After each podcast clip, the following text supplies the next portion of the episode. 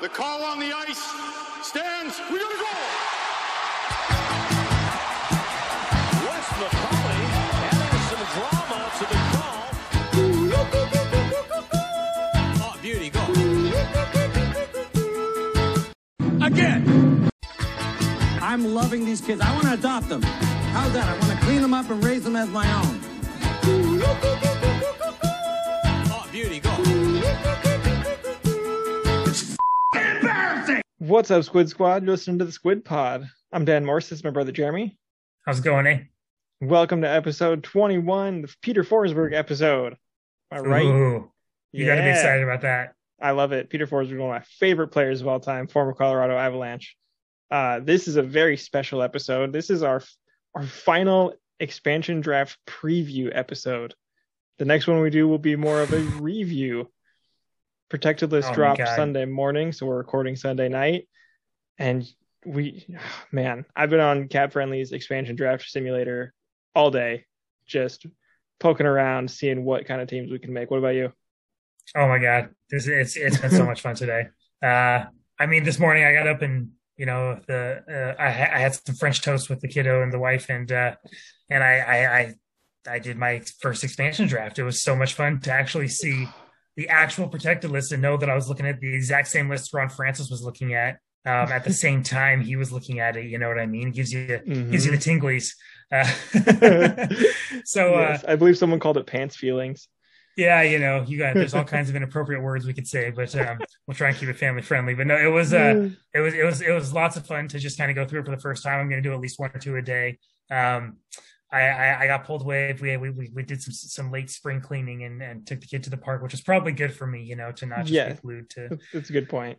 to Twitter all day. But um, it's been it's been it's been fun to see the list, and uh, we got we got a lot to talk about. Let's uh let's let's tell them how it works first. How, how about that one more time?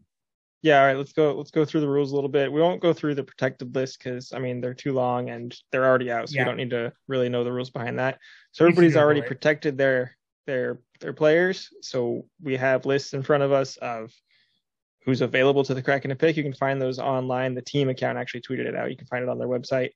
So everyone has a list of teams they can select. Um, the one thing that is important to note is that some guys that are available are pending free agents, and there's two different types. There's restricted free agents or RFAs and unrestricted free agents or UFAs. So a pending RFA, restricted free agent, is a guy whose contract expires this year, uh, doesn't have a new contract for next year, but because of the rules of the NHL um, and you know the agreement with the Players Association, after their rookie contract is over, they become a restricted free agent and they can't negotiate with any team in the league. They can only negotiate with their own team, um, unless their own team says, "Okay, yes, we we don't want to offer you anything." Then they will then become an unrestricted free agent. Uh, whereas pending UFAs, unrestricted free agents, are free to sign with anybody. So the Kraken right now are the only team allowed to negotiate with them for the next few days. Um, so if they were to come to an agreement with an unrestricted free agent uh, today, tomorrow, you know, prior to the draft on Wednesday, then that player would become their selection in the expansion draft. So like, uh, let's quick example like Chris Driedger, the uh, Mhm. goaltender from Florida, has already been reported to be in talks with Seattle. So like, if they agree to a contract with him, he'll be the pick from Florida. Exactly. Yeah, Yeah. that's exactly. Yeah, if they're yeah if they're unrestricted, that's exactly right. Like that's reported as one of supposedly we might already know who we're getting from Florida. But yeah, if they're unrestricted, we can make a deal with them. Um, if we don't by Wednesday, it's very unlikely we'll select them because then they'll just become they can talk to everybody a week later. So it seems Yeah. like a waste of a pick. Restricted free agents though, there is value if even if you haven't struck a deal. Uh, you know, and and taking them if you feel like you can, you know, put in a qualifying offer and get them for a year and you know, show them a good time and try and keep them around. So um, restricted free agents definitely still have a lot of value if you want to if you want to take a flyer on some of those guys. That's right. Yeah. So any selected restricted free agents, they will still be a part of the team next year. You can you can pretty much Yes. guarantee that. Yeah. Yes. All right. Well, let's just get Whew. into it. Yeah, right. dude. So so this Let's episode, let's just we're just going to go through every team one by one. We'll try not to spend too much time on on some of them. Uh, I don't want to keep this too long, but we're going to go alphabetical. So Yeah, Let's let's see. with- we just want to give you guys an idea of who who you might hear called. Uh, at least in our opinion. Hopefully, we can get you know maybe about half of them kind of right. So let's see if we can at least. Uh, I'm sure there'll be some twists and turns and some trades worked out that we don't know about because that is. Oh, that's one last thing uh, Oh, I yes. will wanted to note before we get into this is there's also you know every team is seeing these lists. They're released to everybody, and if you know. Uh, say you know Anaheim. We'll use an example as we're looking at. Say they see that Philadelphia is leaving Jakub Voracek and James Van Riemsdyk unprotected in Philadelphia. They can say, "Hey Seattle, if you take one of these guys, we will give you, you know, whoever you're going to take in addition to one other guy in a draft pick, you know, um, to go grab that guy and trade him to us. So there's also, you know, I think Vegas had four defensemen that they ended up they, they just flipped them. They just picked them and traded them to other teams in trades they had worked out. So in these two days, they can also negotiate with other teams for trades. So some of the names might, you know, maybe just like two or three, not too many, but a couple might immediately be announced that night that they're not actually on the team. That's right. So try not to fall in love just quite yet, because Wait, right. wait a few, Some of them will wait a few hours. Yes, give, give it a day. It's a good Yeah. thing jerseys aren't on sale yet. Honestly, I guess I really wish I had one, but uh, you know, at least We'll now since I want to get a player, I can wait at least like you know a week to make sure that they're going to be on the team to start the year. So That's anyway, right. let's jump into it. So who are the who who are the, the like the candidates in Anaheim that you see then? yeah. So uh, the Ducks, well, the forwards they left Ryan Getzlaf and Adam Henrique uh, available. Ryan Getzlaf's a pending unrestricted free agent. He's 36. I don't think he wants to go anywhere. I don't think anybody's interested in him. Yeah. Adam Henrique has come up a lot. Uh, I feel like as one of the like somewhat talented forwards available to the Kraken because it didn't seem Mhm. like there'd be a lot of goal scoring. But looking at the available center. players for all the teams, uh, for the 5.8 million that Adam Henrique's making right now, there's some much better options. So personally, I Agreed. he's not even on the table to me anymore. Yeah, I agree with you there. Henry was an interesting name before, but now seeing the names available, I think he's at, at 5.8 mil uh, until 2024. I just don't think it's worth it for that cap hit. Um, Kevin Shattenkirk's name that that's interesting. He's just, you know, he's in his early 30s and he's a 3.9 hit. So that's another one that had I thought had, you know, earlier before I saw the list, you know, I might have been more interested, but there's just, there seems to be much more quality out there. So I think I'd probably steer clear of Shattenkirk. Um, the name that I ended up settling on my draft is Hayden Fleury. I really liked Hayden Fleury. Uh, he's a he's a 25 year old uh, defenseman, only making 1.3 mil, and you know he's a he's a solid defenseman back there. I also wouldn't be mad at Derek Grant or Sonny Milano up front. They're both a million and a half dollar players too for a couple years. Um, Sonny Milano's 25. I'd obviously rather be much more interested in him. But um, what, what what do you think of those names? Uh, yeah, that's kind of who I landed on too. Hayden Fleury or Sonny Milano. Uh, Yeah, Milano's the young forward. You know, you might hope he turns into something, but I kind of think we we know what he is, and he's uh, a bottom six guy. Uh, so I landed on Hayden Fleury as well. There's also the Ron Francis connection because Ron Francis is the guy that drafted Hayden Fleury, Yeah, I think fifth overall, uh, Yeah. a couple years back. So yeah. so yeah, And they only have one I'm goalie available. Yeah. Yeah. So that's uh that's probably what we're we're looking at with Anaheim. That's at least what we project. So I guess this podcast is projecting Hayden Fleury. We'll see if we're right I there. guess, I guess Um, so. Arizona, uh they so Arizona traded for Andrew Ladd. They received three draft picks and they sent nothing back in return. Did you see this? That was an awesome. I mean, I don't even want to call it a trade. So Andrew Ladd is 35 years old, making five and a half million dollars. So they just took on salary and were paid draft picks to do it. And that is not circumventing the cap. But if we take Carey Price and trade him back to Montreal and keep some money for draft picks, that is circumventing the cap. So I'm almost in the surprised they weren't like forced to send a seventh rounder over to to the Islanders or something just to Yeah. call it a trade. You know? that seems that seems shocking that they're able to that they're able to, Yeah. to do that. I read the I read somewhere online that the loophole is they can call it future considerations and then like those expire. So if they don't Oh, send okay. anybody, so they can agree to not send anybody and let it expire. Which I was like, I guess that's the loophole. But either way, we don't need to get stuck on that. That's just kind of an interesting story. Um, Yeah. The name that I uh, there's there's not. It's not uh, Arizona is not a whole lot to choose from. Um, Yeah. it's one of those teams that uh it just I, I kind of found it uh, a little a little dry. Antti Raanta is a a bit expensive and you know in its 30s, so I would kind of steer clear of that. Um and you know they have Ilya Libachushkin. Is that even how you I mean I, I'm sorry, Ilya Ilya Ilya the the Bushkin, Labushkin. I knew that was Yeah. I knew I was butchering it. Labushkin, yeah. So he's you know, he's a name to keep an eye on. Um, he's a million dollar defenseman, 27 years old. He could be used for depth. Uh, Christian Fischer is, I think, who we both settled on. I don't know about you, but Christian Fischer is a, a younger forward up front that would be more, would probably bring more upside, more potential. That's who I ended up going with here from here. What about you?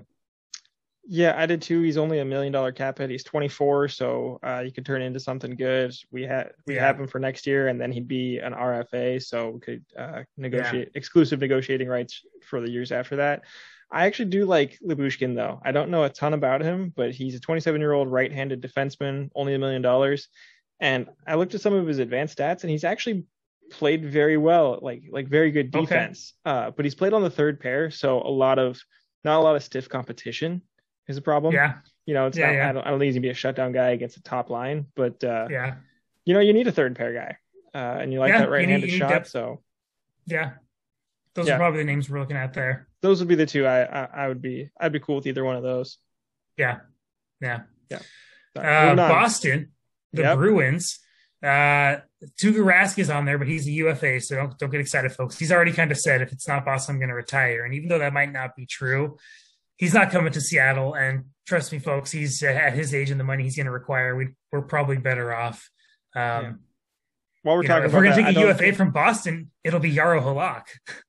yeah, I don't think Taylor Hall or David Krejci are coming over either. They're also uh, unprotected, unrestricted in all- free agents. So in all honesty, if it were goaltending depth, Yaro Halak would actually be the goal. You know, I, I don't think it's happening either, but he'd be more likely than any of them. But I, uh, I, I think we both settled on a defenseman from here. There's up front. There's you know Chris Wagner and Curtis Lazar are both out there. Um, so those are you know those are cheap depth forward options that could fill out your fourth line. You know, they like I, I wouldn't mind Chris Wagner or Curtis Lazar on the team. I wouldn't be mad at either of those picks. But I ended up going with uh, Jeremy Lauzon. I like a I like Jeremy Lauzon. You know, he's less than a million bucks. He's 24 years old, and uh, I know I've uh, I, I've heard I've heard that Boston fans don't want to lose him, so that makes me that makes me want him. yeah, yeah, uh, I like Lauzon. I also I took Connor Clifton in mine. Um, I could Yeah. be persuaded into Lauzon or even uh, Jakub Zboril either, another defense, another defenseman. Yeah, they all they all played in the AHL with Jay Leach, so our, our new assistant coach in charge of defense. So I I just I feel like we got to go defense from Boston. One of those three guys could be any of them. They're all pretty young, cheap, uh, and you know they know our assistant coach. Uh, one Yeah. other forward though I just want to mention is Ondrej Kase. He's a pending Mhm. restricted free agent. He's been dealt with a lot of injuries. Uh, I think maybe concussions, if I'm remembering correctly. Oh yeah, you are correct. Yeah, yeah. But Right, he has high so- upside. but he's really high upside if he's healthy. So um, Very talented player. That really depends on what what his medical situation looks like. But that would Yeah, that would be a forward I'm interested in because I do like the upside plays. But no, I, I agree that it's going to be a defenseman, and I think it's one of the three: Clifton, Lauzon, or Zboril. Yeah, I'd agree with you there. But Kate, yeah, Kase is an interesting name that uh, that would yeah. If we if we struck a deal with him, he could he could definitely you know he could be the William Karlsson. He could he could go go surprise Yeah. some people. Mhm. Oh god, Buffalo Sabres. Buffalo, Buffalo. I saw the report. Buffalo. Jeff Skinner did waive his no move clause. So if we want to take Jeff Skinner for nine million dollars a year till twenty twenty seven, he's there. Um, not interested in that though. no. Uh, there's really not much you want from Buffalo. Kyle Okposo No. for six million dollars. No. no. I mean, honestly, I took a pending unrestricted free agent and I figured they just let him walk and just not even have somebody from Buffalo. Yeah, even Zemgus Girgensons at two point two still for a couple years. I don't even think you want to deal with that. You know. Yeah, Um, you could Cody find that same player 2.2 seems like know, too much for him. Like, yeah, um, you know, if you want to take, uh, there's William Borgen. He's 24 year old restricted free agent. We can take him, take a flyer on him for a year, and he could even, you know, be depth, be in the, be in starting the starting the Charlotte, go play for the Checkers to Yep. start the year, or you know, if we want to try and snatch goalie depth here, you know, if we do end up going with, you know. We most likely will probably go with I would at least think four goalies at least, you know. So um, Yeah. Dustin Tokarski, uh, Michael Houser just for goaltending depth, but yeah, not not a lot for not a lot coming here from Buffalo. So Nah, don't get too excited about whatever name you're coming from Buffalo, folks.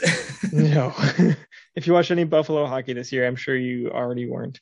Okay, let's move on to another more exciting team. Calgary. Calgary Flames. Interesting.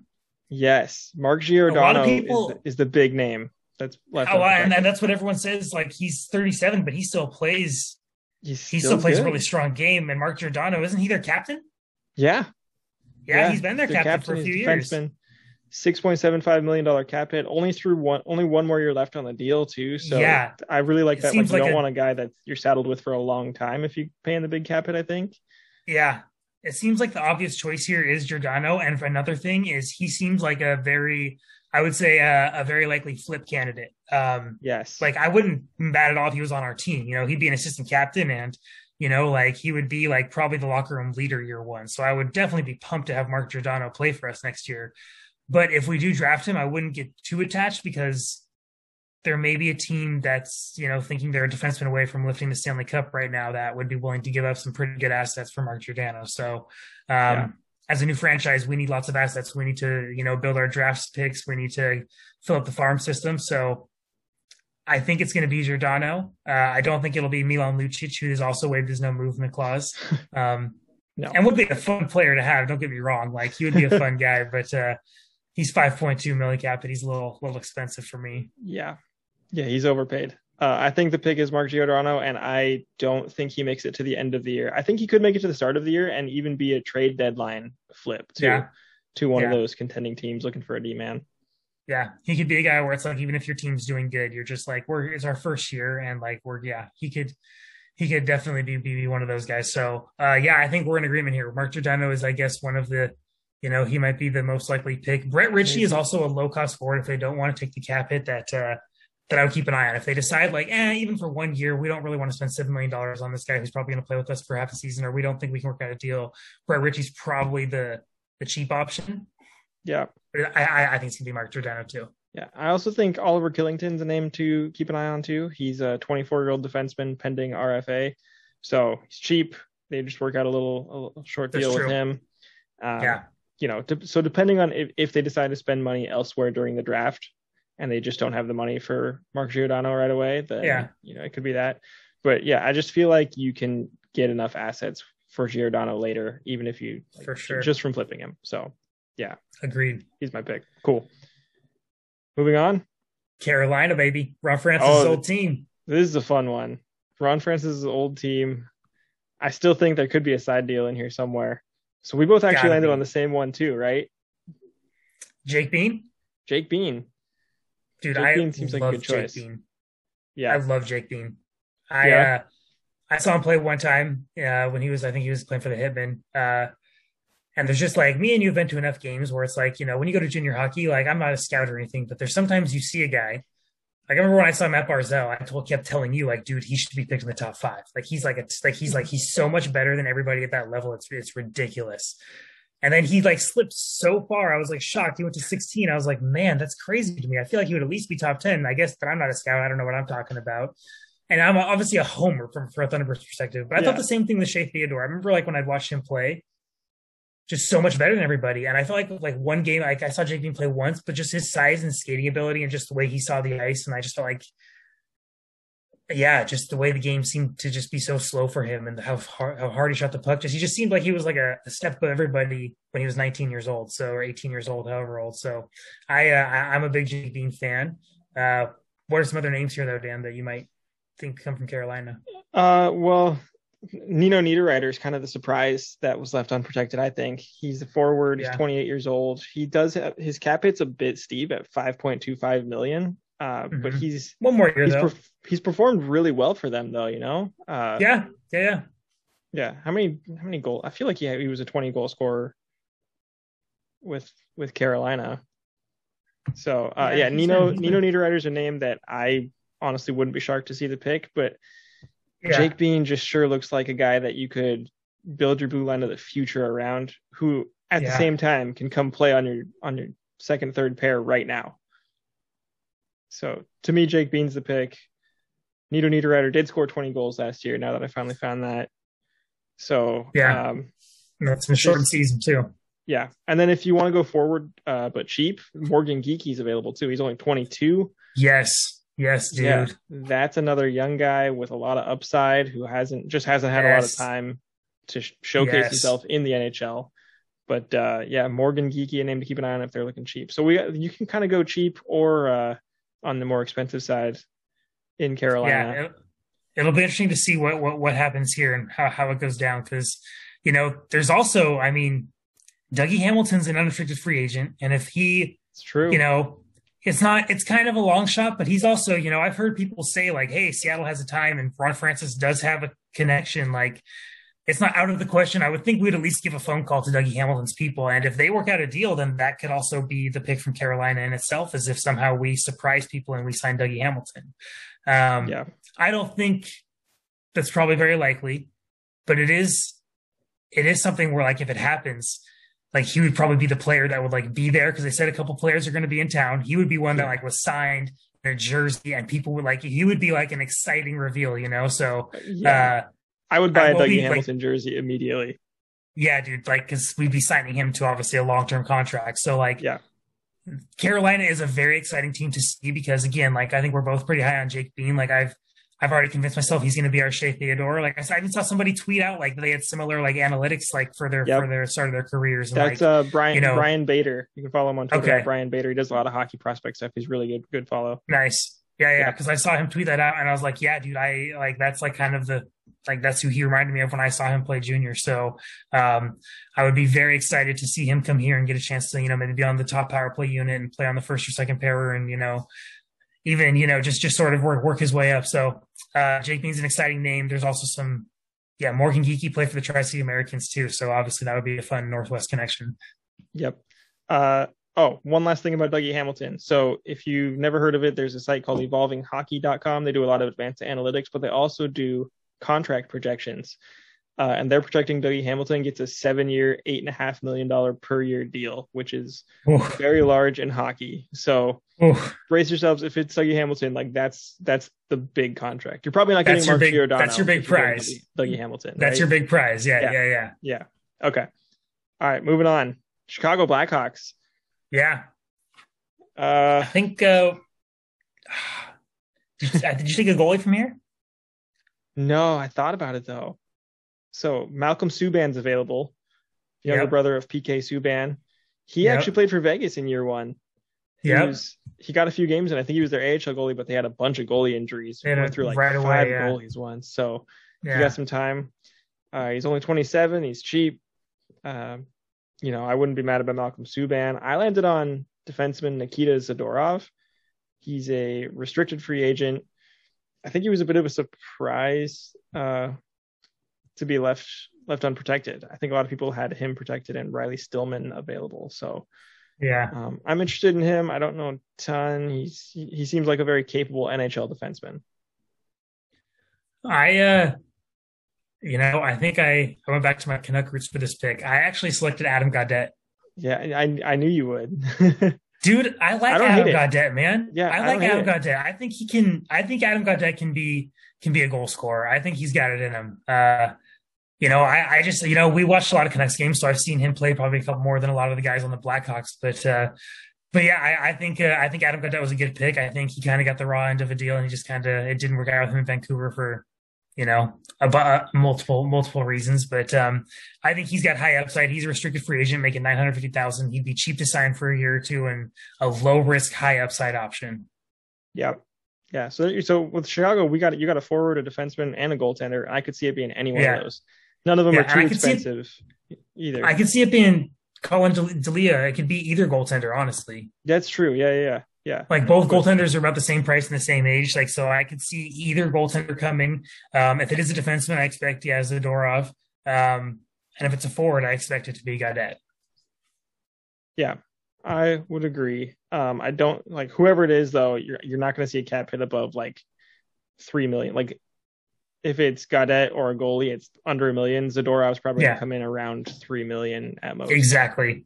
Exactly. So it depends on how much you like Zadorov, honestly, and if you want to, he, Yeah. he'd, he'd have to be part of your top four, you know. So it depends on how Yeah. they want to frame their team, and that's what they're working out right now. Yep. Um, speaking of uh, big big presence, if there were to be a big surprise here, you Yeah. know, Gabriel Landeskog is is unprotected by the Avalanche, meaning Colorado is trusting that we will not work out a deal with him in the next two days, which I would agree with the Avalanche. We will not work out a deal with Gabriel Landeskog, but it is, you know, as people doing a podcast, it is fun to know that, like, hey, it's not zero percent. Let's put it that Yeah. way. Yes, It's not zero. it's a non-zero You're chance. saying there's a chance. So I've actually heard it sounds like the contract talks between the Avalanche and Landeskog are like really far off. Like they're in the five that- to six range, and he wants like nine to ten. And million like we, we, we we're not we're not going to give him nine to ten either. But like the fact Yeah. that they're off makes the fact that an expansion draft is happening and they're just letting us talk to him, like that's Mhm. something of note, you know, because that Yeah. also, you know, opens up the possibility of a sign and trade, right? Or Uh, is that circumventing the? I don't know what. It, but in theory, couldn't people like, you know, could I don't know, because- I- yeah, I don't know why he would want to do that. Um, Yeah, the reason the reason sense, you do yeah. that for for the the Avs is that they have the eight year rule where if you re-sign with your own team, you can sign for Yeah, eight yeah. years, but Yeah, not with another team. but nah, that's not going to happen. No, no. I was trying to think of how it would work in the expansion draft, but it won't Yeah. work. So Landeskog, Anyway. it's non-zero. I don't believe it's going to happen. Me neither. Me neither. Ultimately, Yeah. but it's fun to. We have to bring it up because he's Because the other guy that you would like. If he Yeah. came out in a jersey, like I would just be like, "Oh my god!" Like order me my Landeskog jersey right now. Like Yeah, we have our number one number one center like right there. yeah, like you would just be Yeah. set with number one center for a few years. Like that's pretty awesome. But again, don't expect it, folks. But you can get excited about it if you want the next couple days because you know what? Why can- not? We can dream all we want about anything we want. I'm not gonna. I'm not gonna poo poo on anyone's parade. But ultimately, I took. uh I took Joonas Donskoi in uh, in my mock. Who did you take? yeah, I did the same. It, to me, it's between him and JT Compher. Yep. Uh, I think Donskoi is. Uh, I, think, I just think he's a better player. Uh, Compher is a bit younger, slightly Mhm. cheaper. They're both signed through 2023 for three and a half million, 3.9 million. So Yep. Pretty very comfortable. very similar players. Both play wing. Uh, I just think Donskoi has a bit higher upside, a bit more goal scoring ability. Yep. On defense, they do have Erik Johnson waived his no move clause. He makes six million a year. He's Right. 33. His game's kind of, uh, you know, gone a little backwards. So he's, you know, not somebody that you would think would be very interesting. But you know, he could be a flip candidate for somebody like, uh, like you know, Edmonton. Edmonton took on Duncan Keith. You know, a lot of these guys. You know, sometimes these these defensemen in their mid 30s they change scenery and they kind of have a little bit of a And- resurgence. So uh, I don't You know, think he's not- bad either. I think he's just he's just been hurt for like two years. You know. Yeah, that's true. He's been he's been he's been a little injury prone, injury plagued. So you know he's he's a name that you know. Hey, maybe Ron Francis. Maybe they look at his health records and they think the same. Maybe they think, hey, hey, it's he's been a, a bad run, but he's a he's a top pair defenseman. So he's probably unlikely, you know, at that price with what's available. But you know, it is it is something to keep an eye on. Um, For sure. especially with again with possible possible trades coming from a couple teams. All right, so let's go to Columbus. We have another uh, Yeah. unex- an unexpected forward availability here. Max That's Domi. weekend. Max Domi's of unprotected. He's uh, he's their center. He's 26 years old, 5.3 million dollar cap hit for another year, uh, and he's pretty good. I'm all in. I'm all in on Max Yeah. Domi. Like he'd be he'd be a, he'd be our first or second line center the first year, and we we need that. You know, like Mhm. I would, you know, like it's we in the very first team we talked about was Adam Henrique. Like the, one of the reasons he was out there was we didn't think a player like Max Domi would be available, but he is. So like, Yep. yeah, I think I think I think he becomes in my mind almost almost the obvious choice here. Like I just think trying to find scoring depth at the center position, like there it is. yeah, yeah, and I mean, you And look at the rest of their roster. There's nobody else on Columbus that I get excited about. Like, exactly. be- before it was Max Domi, I had like Dean Kukan, the defenseman, who's hmm pretty cheap.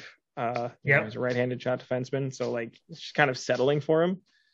Yeah. But uh, yeah, I take Max Domi too. And honestly, Max Domi could be another trade candidate Yeah. He could be a good. this feels a good- like I thought it was going to be a defense-heavy expansion draft, and it feels more forward-heavy. Maybe they take Max Domi and try to flip him. He's got Yeah. one year left on his deal. it it is interesting. Like we, yeah, it's Vegas. We we kind of assumed just because what Vegas had available to them that we would be like, well, we should be heavy on D, but it looks like just based off of what's available to us, we might actually have four depth to turn around and trade right away, which is, you know, also Wild. nice because we can kind of stock our top two. Yeah, we might be actually able to score more, a little more goals than we expected, and uh, you know, it also makes me feel good about having a defensive minded head coach. You know, Yeah, if guys come in already already comfortable scoring goals and knowing how to do that, then that would be nice to you know just make sure they're playing defense and it could all, you know. Well, anyway, Max Domi, I think I agree. I think I think Max Domi is the guy we take here, and uh, and he's a, he's he's a jersey candidate for sure to to buy, yeah. There you go. All right. but, could be traded. So don't it maybe not a jersey candidate, but I yeah, want- that's, I would that's want me raining jersey. on the parade, but it does still feel like he's the he's the pick. Yeah. So Dallas, Dallas also uh, they we all were thinking we were going to get Dobby, Anton Khudobin, but they protected him because they can they convinced Ben Bishop to waive his no move clause. So Ben Bishop Right. is now available. Yep. And then they, I, I also, I, I honestly didn't want Dobby because I didn't want the 35 year old goalie. I, it's just a little bit concerning to me. Do you want Uh, the 34 year old one then? Ben Bishop's younger than Anton Khudobin, and that's He's 34. it's wild to me. But like, you know, it just seemed like Ben Bishop's, he's been around so much longer in the NHL. Yeah. Yeah. Uh, but Jason Dickinson was the guy that I used to have my mind on, uh, my eye on, and he got Yep. traded to Vancouver in the, the final day before the roster freeze. So looking Yep. at the Dallas Stars roster, I don't want like any of these guys, man. yeah. This is this Yeah. is one of the the lesser ones that I Yeah. I've looked at.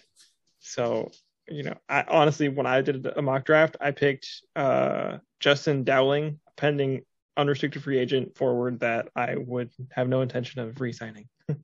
Yeah. I uh who did I take here? Yeah, Dallas man doesn't doesn't get me excited. I think I took Andrej Sekera. I ended up thinking like, eh, you know, Yeah. it's somebody that I might be able to trade somewhere else, you know. Yeah, he might be able to play third pair minutes too, and he's only 1.5 million for a. And he's for one more year. So I just figured, year. you know I figured like if nothing else, flip candidate depth, you know, he could be a healthy Mhm. scratch more than most nights, you know what I mean? Like Yeah. But yes, that's what we're looking at. Unless you are convinced Ben Bishop is going to return and not get injured anymore and be the Ben Bishop of old, and somehow he can convince Ron Francis of that, then go ahead and grab him. But I'd prefer if they, I prefer they didn't. Yeah, same. I don't want to spend five million on what I expect to be a backup goaltender. Yeah. yeah. You know, Jamie Oleksiak's an unrestricted free agent that they could work out a deal with. He's not overly expensive, and he's not, you know, you know, if they want to, you know, True. he could, if if they can get him at a, at a fair price. Jamie Oleksiak is, you know, he's a decent player that might come for cheap enough to where, you know, that could be something where that they could work out. Um, but yeah, If you're really Let's looking for someone from the stars, there you go. yeah. Detroit, Yes. we got old Tiber Calvin Pickard, Calvin Pickard on the bench. Yeah, he was a he was an expansion pick in Vegas, wasn't he? I believe he was like actually a, Uh, a choice. I think he was. I think he was from Colorado's. Yeah. Colorado, yeah. I think so, yeah. But Detroit, Detroit, I think I ended up going with uh, the old Canuck Troy Stecher in mine. Yeah, I did too. Yeah, Yeah, which would be He's fun. We're all we love Troy Stecher. You get the the Troy Stecher revenge tour. He get to play against Detroit a bunch. He'd probably do a Tyler Toffoli and score every time he plays against him. You know. Yeah. Oh yeah, I Uh, think that but he's only Vancouver- 27. He's cheap. He's 1.7 Yeah. million dollar cap it. You can play on the right Yeah. side. Uh, Yeah, yeah, yeah, I like Troy Stecher here. Yeah, Vladislav Namestnik, uh, Namestnik, Names- Nemesnikov. Nemesnikov, Nemesnikov. Nemesnikov. God, dude, Yeah. I can't, Nemesnikov. get it together. Oof. Yeah. He uh, he's only two million dollars for for a year or two, and he, you know, he might he might give you something, or he might be a trade candidate. So Detroit's another team that's been struggling. So obviously you didn't expect Yeah. much to come from him. So if they like Troy Stecher enough, they'll take him. If not, they'll probably look for someone to flip. Um, that's Um, kind of what I expect. the one other forward I want to talk about is Evgeny Svechnikov. He's the younger Yes. brother of Andrei Svechnikov, so he's a pending Yes. RFA. Uh, so he'd be cheap. He's young. You're looking. That, that's an up, that's an upside pick. That's a guy that's going to play in the Yeah. AHL all like all year next year. Like he's Yeah, he's that's probably a good pick, gonna You need- yeah. So You need some. You need the like like I think like upside is the way to go in a lot of these picks. That's Yeah. actually that's a, that's actually a pretty good call because like you know you got to take flyers on a lot of guys. They're not all going to work out, but you need as many that have that upside as you can. Because if a couple Yeah. hit like Vegas did, then you know you're going to right away you know be really competitive and be able to attract other good players to want to come play and here. they do need to build out an AHL team as well as an NHL Yeah. team too. You know. Yeah, yeah. You can't. You're not going to fill out a complete NHL roster here. You got to stock the farm. So yeah. Um, so it seems Troy Stecher or Evgeny Svechnikov are the two that I'm I'm landed on here. yeah, I'd agree with that one. Okay. Uh, more likely than Nemesnikov. All right. What's next? Um, Edmonton, Edmonton, baby. the Oilers. You want number Oh. 19, Mikko Koskinen, the goalie? Number 19, the goalie? Ew, you can't wear 19 as a goalie. I know, Already terrible. I hate Already that. out on Mikko Koskinen. Okay. Out No, of contention. Koskinen's got too high. He's too high of a cap hit too. He's, By the way, he's not, he's good- not a 4.5 million dollar player. Oh yeah, no, I was just wanted to bring that up because we, we hate the number 19 for the goalie.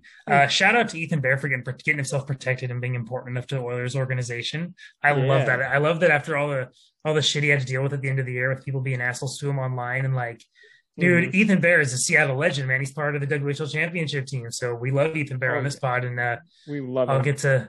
Hopefully, he's playing when they play in Everett. I got tickets to the Everett one, so hopefully we'll uh, we'll get to see him up in Everett. That'd be awesome.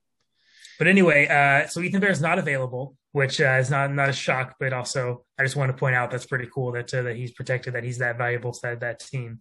Um, I think I actually ended up going with uh, with the depth forward here in Devin Shore. I think I avoided because they have some defensemen that are interesting. You know, they got, but they're just they just seem a little too expensive for me. It's Edmonton's defensemen. It's Tyson Barrie, Kris Russell, Oscar Klefbom. Uh, yeah. Klefbom's been dealing with injuries a lot lately too. You don't know what his his health status is. Yeah. So it's like, you know, none of those names really excite me that much. Kyle Turris is, I guess, cheap for one year as a depth center. Um, so Kyle Turris was a name I considered taking Sure. here because he could he could play on your fourth line. If there's injuries, he can step up and play. up. He can he can play power play minutes. You know, and he could he can get hot every now and then and score a few goals. So like Kyle Turris is, you know, at that price, I don't think. I don't think that's you know terrible for one year to you know you you're going to want some veterans you're going to want some guys in their 30s in the locker room. You're not going to want full of young guys. So uh, could be him. I ended up uh, settling on Devin Shore though. What about you? Uh, I also landed on Devin Shore. He's he's the upside pick from from Edmonton. I don't think there's many established guys you're going to get from here. So you, you Yeah. look for you look for upside. Um, They're very that to me So that to me is they're young, cheap. Devin Shore. I do want to point out the name uh, Jujhar Khaira, former Everett Silvertip. yeah, Uh, I believe he got like a lot of penalty kill minutes for him last year and played decent. So he's a pending RFA. He's 26 years old. He's, I mean, I wouldn't, I wouldn't hate to see him him come around. Um, yeah, he'd be But- fun. He'd be fun to have. His brother Yeah. played for the T-Birds too, and he got yeah, uh, yeah, they both came traded away. that. But yeah, yeah, Savon Yeah. Kyra. So they, uh, yeah, I mean, like Jujhar Khaira would be a fun. He would be a fun pick. You know, he Yeah. would be honestly, he'd be a jersey candidate too. As long as I'd have to wait to make sure he's going to get traded. But I mean- he would be. yeah, He'd be a fun jersey to have.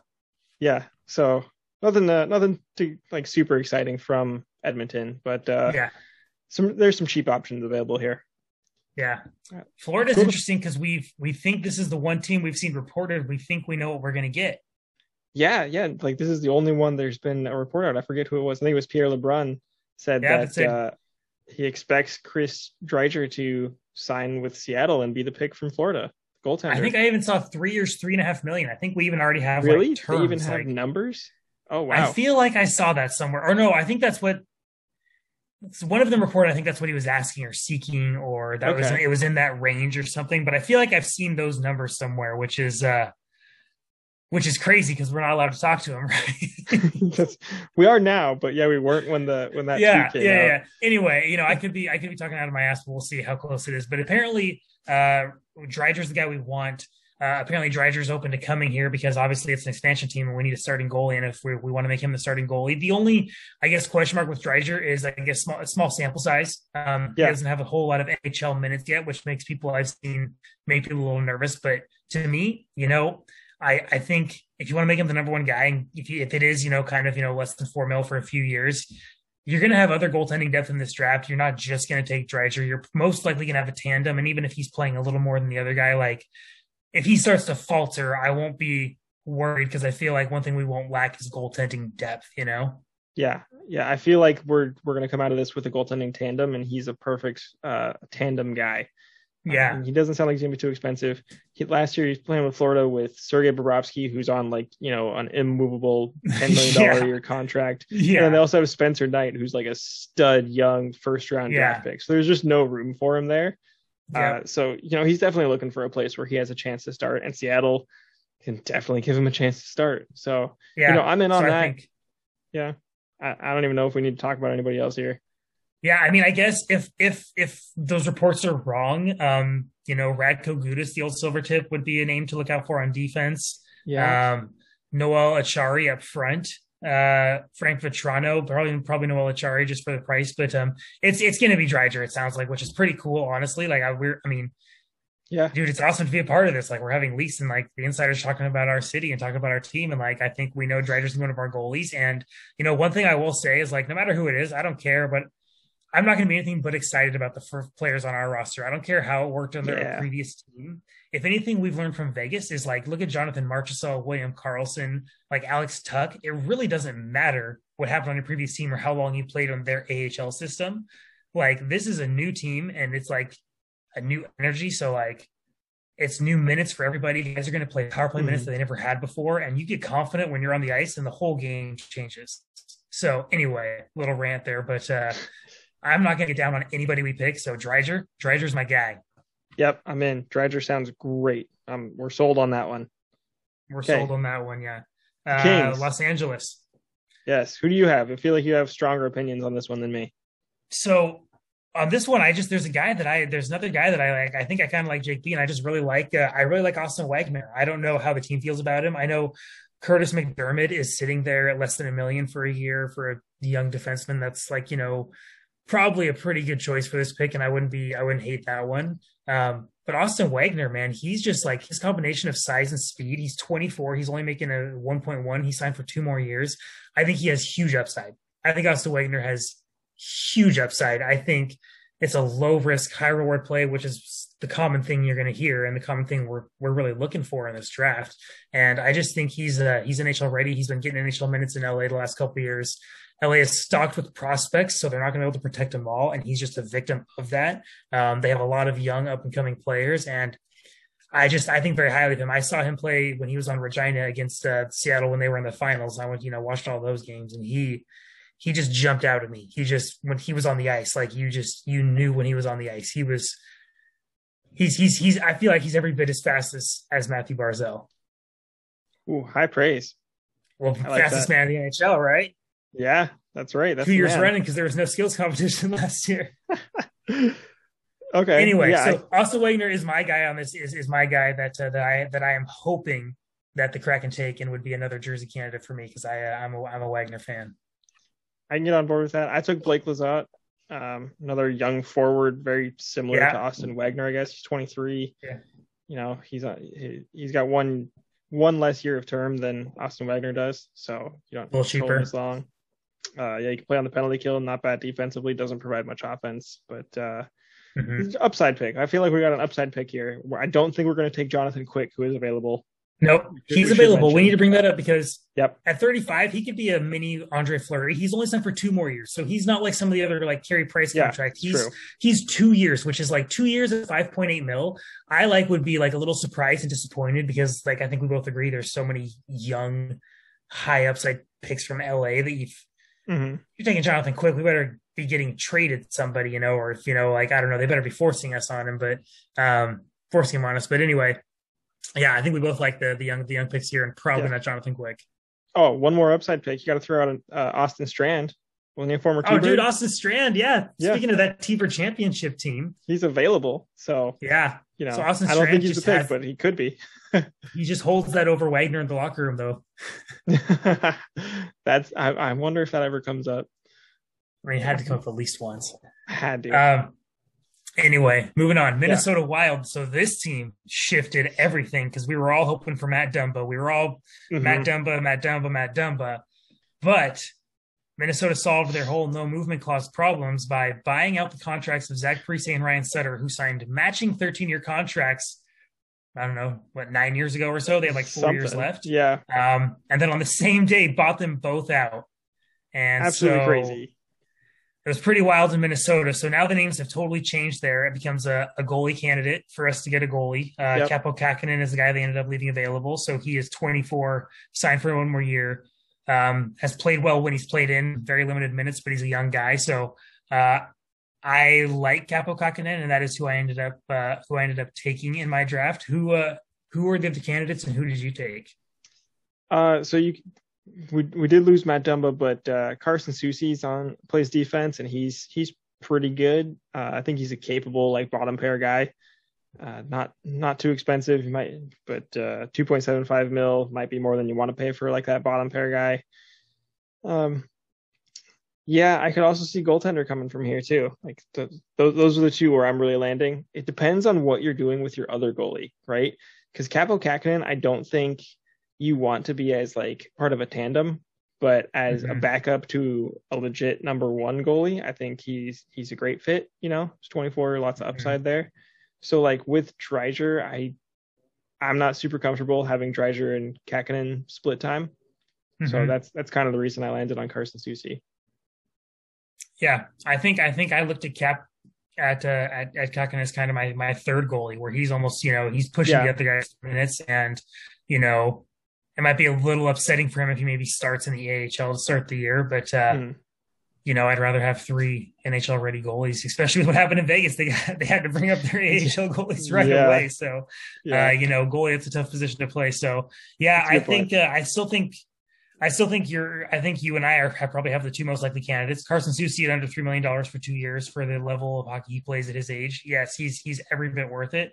As is uh, Kaapo Kähkönen, and um, you know Nick Bjugstad at two million yeah. for a year isn't terrible. He's um, the only forward I'd really consider out of this. Yeah, Victor Rask is a little. He's twice as much. He's four million. I don't think he's worth that, but uh, yeah. But Nick Bjugstad is worth two million dollars for a year. Yeah, I agree there. We got another man. It's so fun to like pull up every team. Like, well, we got an interesting one here because holy crap, it's been a wild like news weekend and like the stuff that's been breaking. So as we get to Montreal, like yeah. Carey Price, Carey like it had, Jake Allen was a very common. The Kraken should take Jake Allen from Montreal, and they decided, you know what, we're gonna we're gonna like in a game of poker, we're gonna go all in and say Seattle doesn't have any cards, and they're not gonna take they're not gonna take Carey Price's contract. Dude, Carey Price is like he's he's widely considered as like has been one of the best goalies of the last decade, right? Like of, uh, in the world, like yeah, for like the, the, last ten years. Yes, so good. we got to see him. That. We got to see him play in Tri Cities for the Americans back when he played in the WHL, and he's always been really, really good. Yeah, those games uh, were boring as hell. Losing two you know, to one crazy to the Americans. Yeah, it's crazy because uh, the deadline to waive the no move clause was Friday, and we didn't hear about him actually waiving it until yesterday. So yeah, Saturday. I'm kind of surprised that didn't come out earlier, but yeah, a lot of talk about Carey Price. He's yeah, so really Price, good. He's also overpaid, I think. I mean, he's a goalie, and so he's making ten and a half million dollars for five more years, and he's 33 right now. Yeah, goalies can last till they're like, you know, he could he could still in theory be you know be effective he could be the marc andre fleury and he could go win another vezina and he could go lead us and he could be that good and worth all that money. The problem is there's also now been reports coming out about his hip, his knee.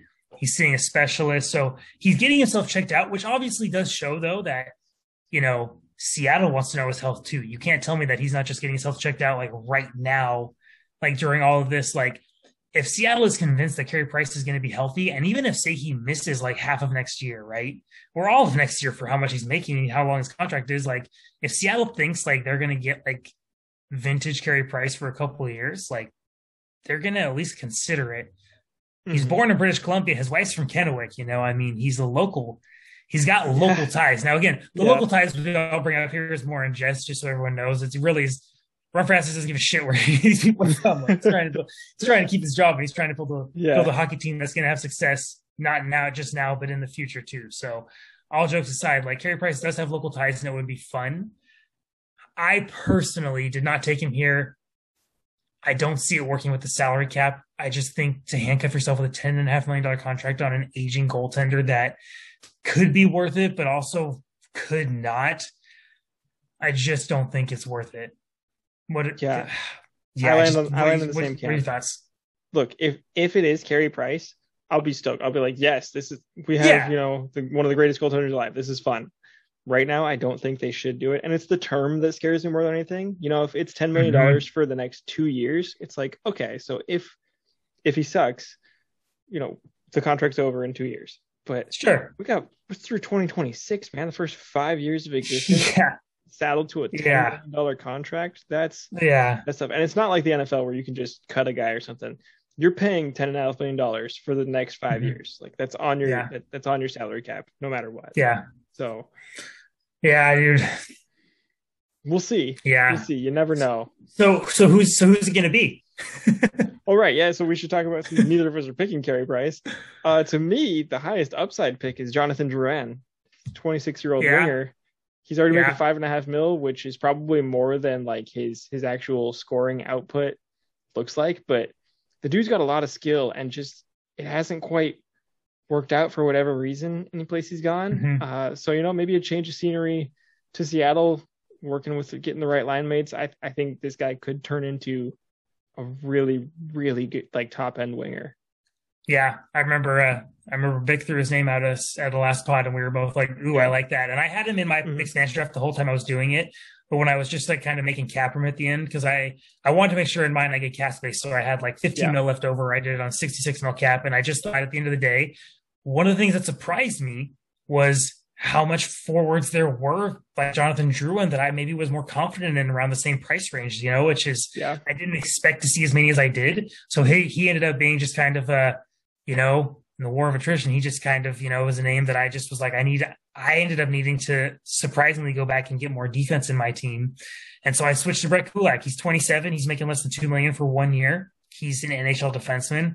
Like he, you know, he he's not going to hurt you. He's he's going to help your team. He could be a flip candidate for someone that maybe wants to, to that needs a little bit more on from their D. So um, I just ended up taking Brett Kulak just for a, a matter of how, how it went.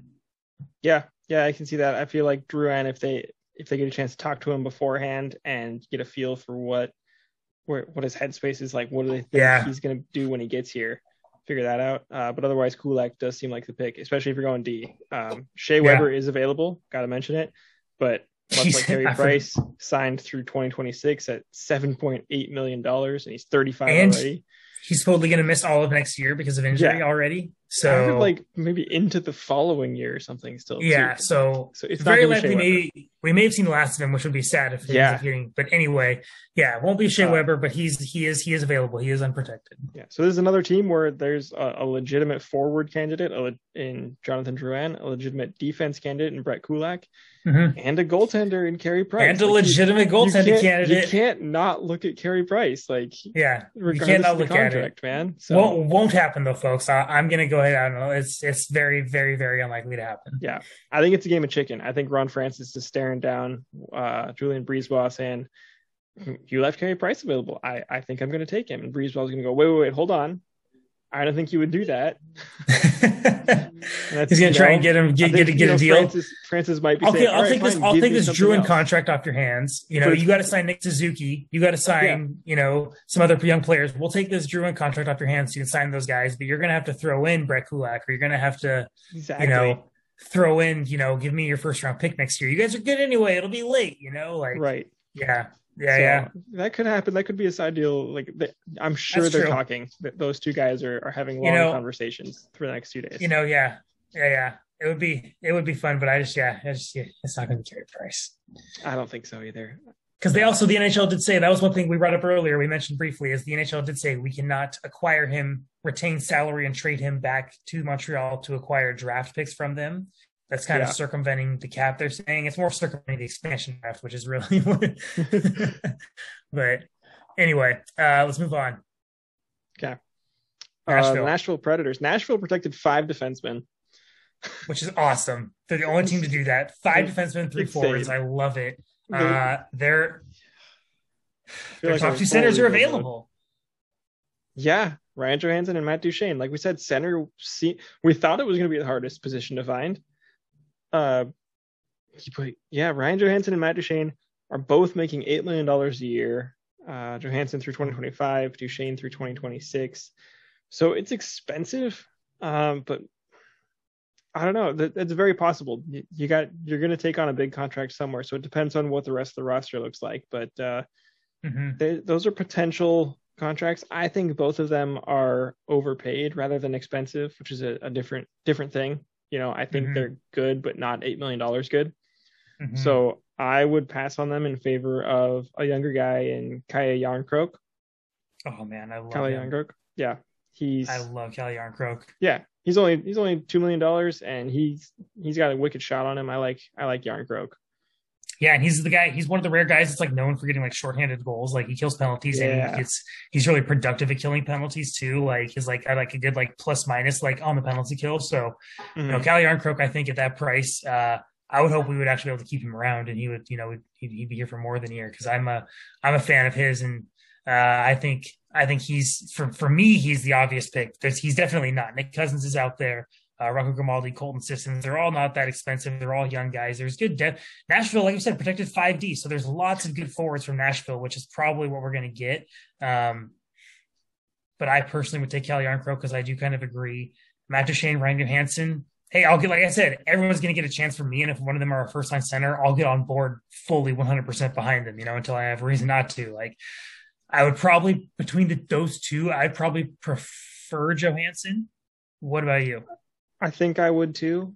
Uh, yeah, to me it's Järnkrok, and if it's Johansen or Duchene, we're we're getting draft capital along with it in this idea. Agreed. because And I would Nashville wants to get, to get out from under that that Yeah. contract, and I'm sure they'd rather get out of the Duchene contract. So, you know, That's true. y- yeah, More likely, I guess that's true. right. So we'll we'll But- see. Um, I I- so yeah, there we go. If it's Duchene or Johansen, I would like to see additional draft capital or prospects coming along with it. Yeah, there's lots available, and I mean Connor Ingram's a young goalie too. That's that's signed for a couple of years of cheap. So if they, Yeah. you know, there's it's not always going to be who we expect, and they might go a totally different direction Mm-hmm. where they're just trying to save money and they think, hey, well, there's so many good forwards available in this draft. National protect their top five D. Like we're just gonna, you know, grab their grab Connor Ingram and go and keep rolling. So um, that's possible, but uh, but I think there's enough cheap forwards as well that they can go expensive or cheap. But I would expect a forward to come from Nashville. Same. Yeah, uh, New Jersey. New Jersey. Oh boy. Okay, we got to start off. PK Subban's available He is. as expected. I tried to make it fit in mine. I couldn't do it. I just couldn't do it. Even for one year, I couldn't do it. Nine too- million dollars for one year. the- I couldn't. I couldn't. Uh, I couldn't convince myself it was worth it. PK Subban's my pick with my heart. You know, like I, I, I just I want to cheer for PK Subban. I just love him. He's got great personality. You know, he's fun to to hear interviews with. You know, he's not. He'd be so much fun. Yeah, He'd he's not so as, as robotic as your typical hockey player when when he's talked to during his interviews. So, uh, I don't think the pick will be PK Subban, but the possibility is there. And if it is, I'll I'll get I'll, I'll easily get excited about it. PK Subban used to be really, really good. Mhm. He's not quite as strong anymore, and nine million dollars is a lot of pay for fun for one year. Yeah, yeah. like if PK Subban year. was the pick, it would, I would it would tell me that like, and there was no trade involved. I would be like, oh, this is the one that ownership said like PK Subban's on the team. yeah, yeah, that's a good point. Yeah. because Uh, I got to be honest, like you know, nine million dollars even for one year, it's just it's really expensive for him, and you don't want to handcuff yourself to anything that first year. I just think uh I think it's, you know as fun as it would be, it's more likely to not be PK Subban. Maybe like a Scott Wedgewood. He's a candidate goaltender. Um, Scott Wedgewood is definitely definitely a goaltending candidate. I, I I consider taking. I ultimately settled on Nathan Bastian, uh, 23 year old forward, signed for two more years at only 700,000. Like um, again, low risk, high upside. He can kill penalties for you. He can play on your fourth line. He can start in the minors. Uh, but you know, he can definitely turn into turn into quality quality talent on your team. So that's who I who I ended up pulling the trigger on. Did you take PK in yours? No, I did not. Uh, first off, Bastian is the forward I looked at, him or Nick Merkley, uh, the pending RFA. Both young, Kelowna upside. Rocket. Those, are the upside picks. Uh, but I ended up going with defense here because defense was is getting tougher to come by. Not PK Subban. I took Will Butcher, Okay. 26 year old defenseman, 3.7 million for a year. You know, one of those sort of medium cap hits for a, a very NHL caliber defenseman that For can, sure. you know, maybe play on your second pair there. So For sure. And again, a lot of these guys, you know, with these defensemen, depending upon who we like and who we don't, they're all flip candidates too. Like defensemen Yeah. for one year in that price range, like we're, we might end up with, you know, you know, six or seven of those guys in addition to our top pair that it's like, hey, we can't obviously like these guys aren't minor league players. They're gonna, you know, so I can see Will Butcher being a flip candidate too. Yeah, I agree with that. So I landed on Will Butcher. There we go. Otherwise, it's an upside forward. Yeah. Yeah. Okay. You know, from the next team, you know who I, you know who I, we wanted to take, right? You might you you wanted to take the same guy I wanted to take. You couldn't do it, but you wanted to, right? No. Yeah. Yeah. Former My Seattle heart Thunderbird. told me who's go ahead. it's Thomas Hickey. Thomas Hickey. Thomas Like, Hickey. You love, we love it's Thomas Hickey be Thomas Hickey. It's not It's gonna be Thomas Hickey. Two and a half mil. He, one more year. It's just he hasn't. He he just came back for a couple games last year after a couple years off. Like it's not gonna be Thomas Hickey for a multitude of reasons. But like I saw that name, it just warms my heart. Like we love Thomas Hickey. Yeah. Okay. No, for, New York feels like it's definitely a forward. Yeah, it's got to be. Yeah. This is like a top six forward candidate. Yes. So mm, somewhat of a surprise. They left both Jordan Eberle and Josh Bailey available. Two wingers. Yes. Both with about five million dollar cap hits through 2024. Very similar, man. They're both 31. That's kind of crazy. So I, Yeah. I don't know which I want, but you know, I'm I'm ready to spend a little bit with with the Islanders. I also think the Islanders might be trying to, you know, get out of their little cap crunch they're in. I don't know how how much they because Yeah. they got rid of the Andrew Ladd trade as we talked about earlier, giving him to Arizona, Yeah. giving up a bunch of picks. Um, but they're still trying to sign Beauvillier and Mm-hmm. uh, Adam Pelech on D. So they're still they, they need to make a little more room. So I don't. I mean, I don't know. I feel like we should just take Jordan Eberle or Josh Bailey, but I also wouldn't be surprised to see a little incentive to take on one of those contracts too. You know, like Yeah. from Lou Lamoriello sending us, you know, hey, take one of these guys, either one, I don't care, and we'll give you uh, the third round pick if they got any picks left. That is. Yeah.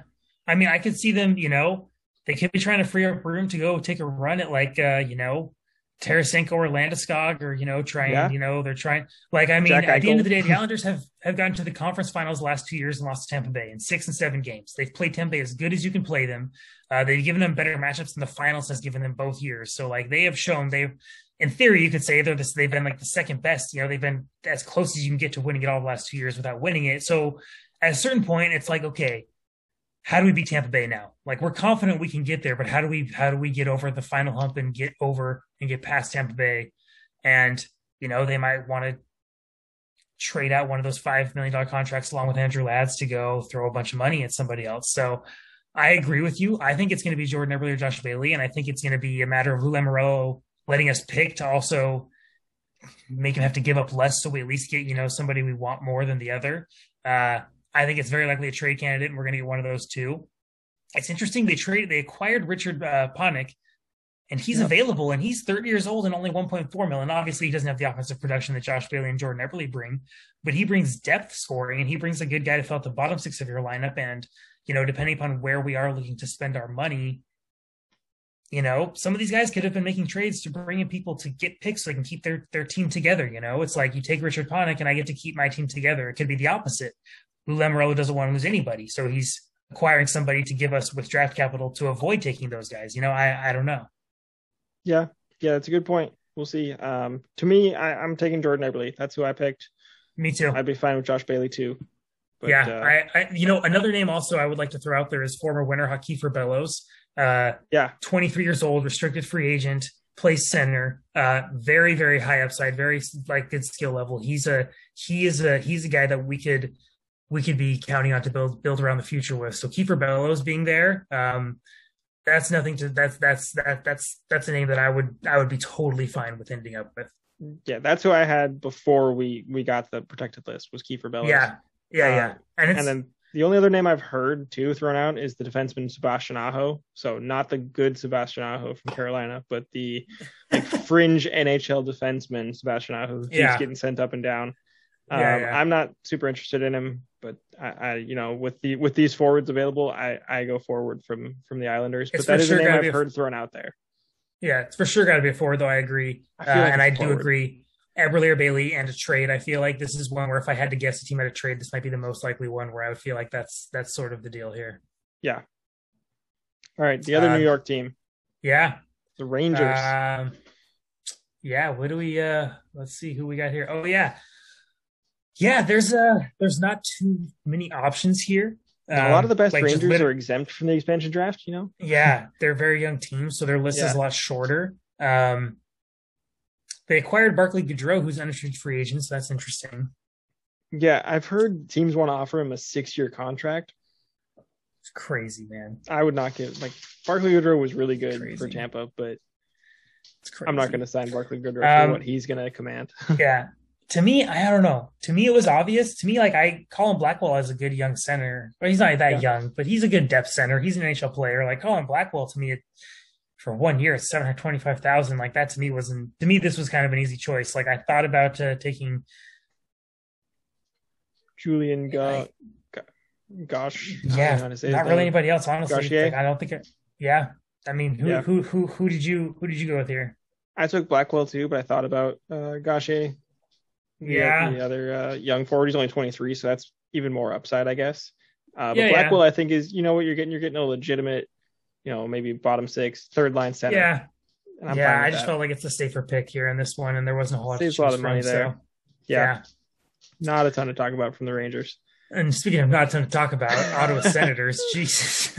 Ottawa Senators. So Matt Murray is available. It is what it is. He's six and a half. He's over six million dollars for three more years. He's 27 and he's coming off his career worst years, and he looks like he's getting worse every game he plays. So Hard. no thank you Matt Murray. Yeah. Uh, Joey Daccord is an interesting young goalie for two more years at 24 that has some upside, that has some potential to step up and get better and better. So Joey Daccord is a name to keep an eye on for as far as goaltenders go. I ultimately uh, took defenseman Joshua Brown on my team. Um, 27, only making a million dollars for a year. Um, I just, I didn't want to quite spend on the forwards that were available from this team. What about you? Yeah, uh, the the big name that that was possibly protected but is isn't is Evgeny Dadonov. He had he had a tough year last year, not scoring, uh, and he makes five million dollars a year, and he's 32. I think he's better than he was last year. He was playing on a really bad Ottawa Senators team. Agreed. Yeah. Um, but I still don't think he's five million dollars good. So I'd Yeah. probably steer clear of Dadonov. Uh, just because, as we've talked about already, there's a lot more really good forwards available than we maybe thought there were going to be. So I, I go with the goalie. I go with Joey Daccord.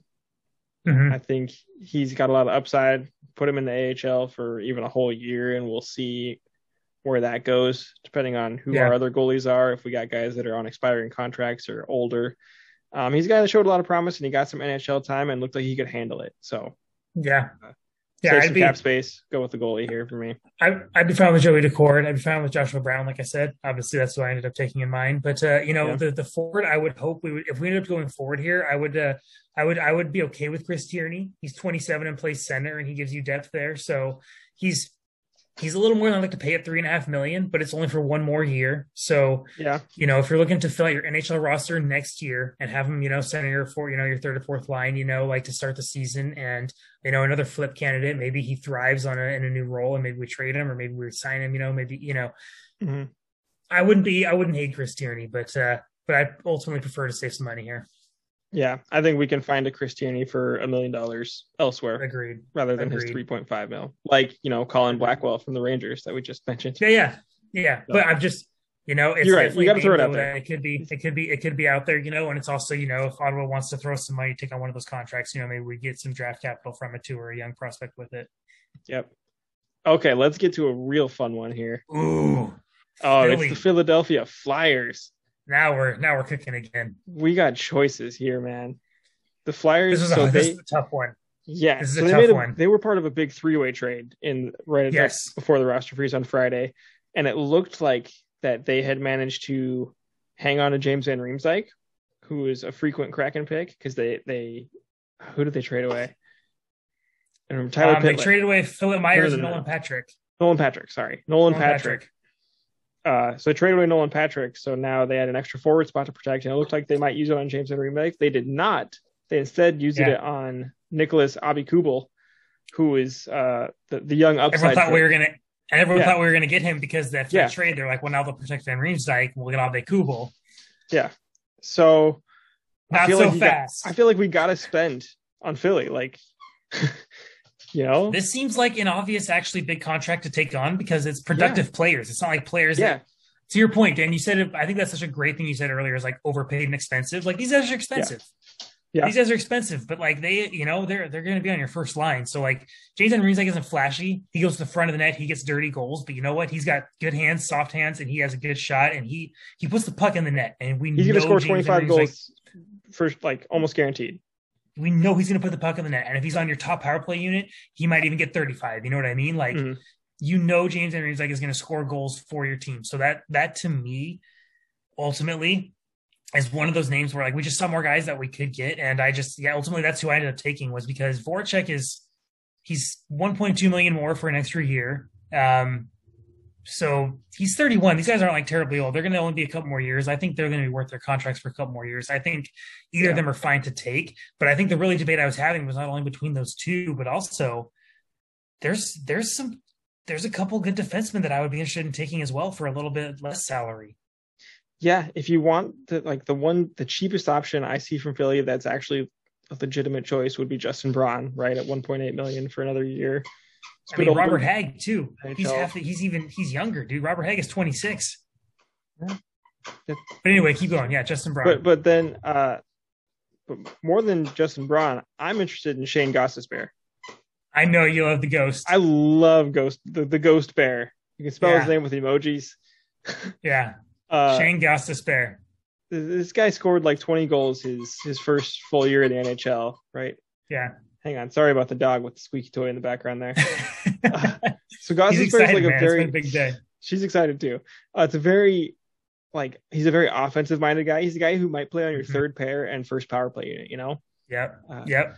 So he also played under Dave Hakstol, our our now coach. And Dave Hakstol, yeah. like, was his coach when he scored all those goals. He was also his coach mm-hmm. when he benched him and made him a healthy scratch a, a lot, like the following year. So I don't know what mm-hmm. their relationship is like. I'm really interested to see. Uh, yeah. But Gostisbehere has a lot. He, he's fun. He's got a lot of offensive upside. His defense is a bit questionable, and his cap yeah. is 4.5 million, which is very middle of the road. Hard, hard to say. He might be yeah. overpaid, but I don't know. I think he he could potentially score a bunch of goals as a defenseman. Yeah, is that who you ended up taking in yours? That's who I took. That's who I took. Yeah, no, no, man, he's had good.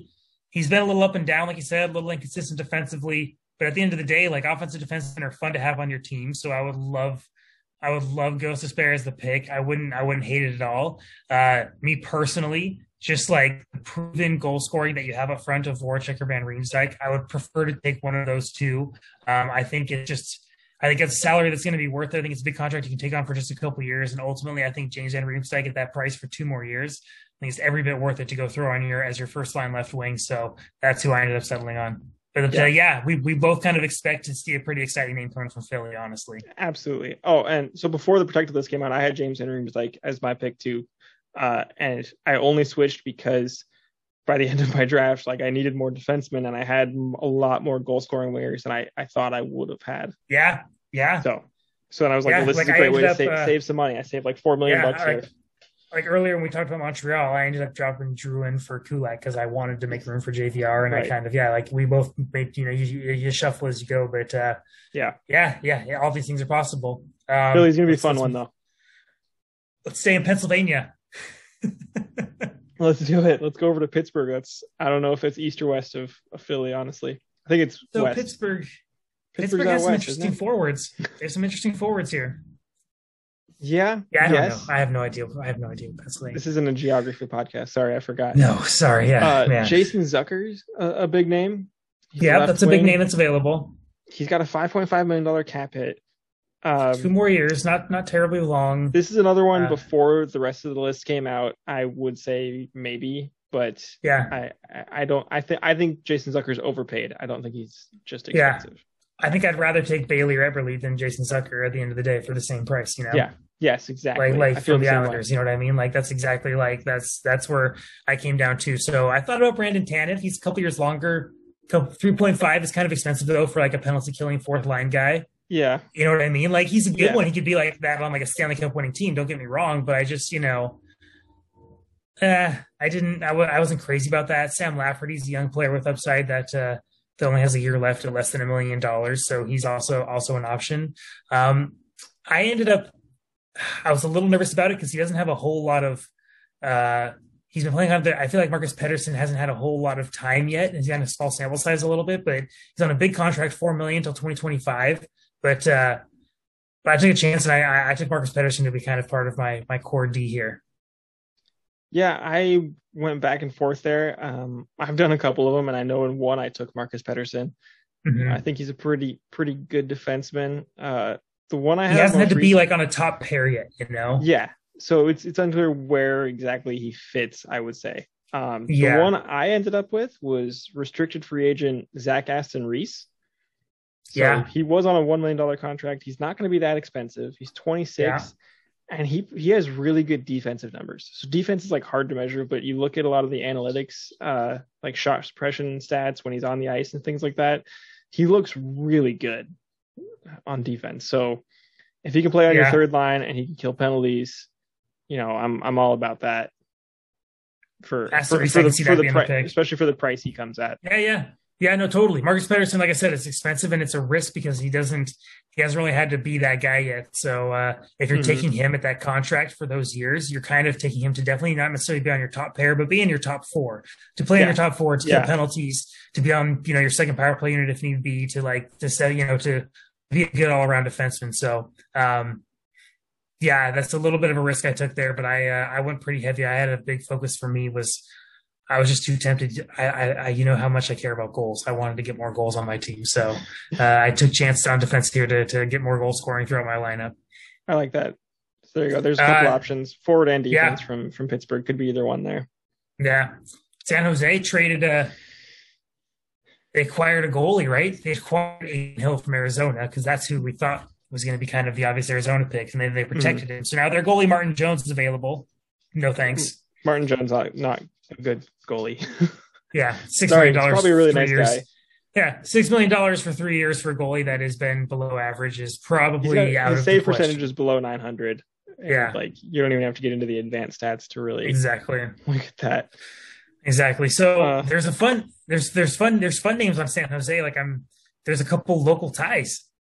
Yeah, yeah. Uh, we got uh, former Seattle Thunderbird Alex True, Yeah, buddy. But I think the more likely pick is the young Dylan Gambrell, resident of Bonney Lake, I think it was. Yeah, dude. Yeah. I, I don't understand how like how does a kid from Bonney Lake in the NHL, but it's awesome to me that that's that's the Yeah. case. And he is actually a legitimate candidate. He is like 24 Mhm. years old, good potential, good skill. Uh, seven hundred thousand for one year, and like, I mean. I know nobody cares about local ties, but I mean, if you can get one for cheap like this and it's already a good fit, I took Dylan Gambrell because I think it is a good fit and I think it's a good choice. Yeah, I mean, he's he doesn't have a ton of experience, so we don't really know what he's going to be. And looking at the rest of the choices from San Jose, There's not much there. he's the upside pick. So He yeah, is. let's let's go with Dylan Gambrell. I'm I'm in on that.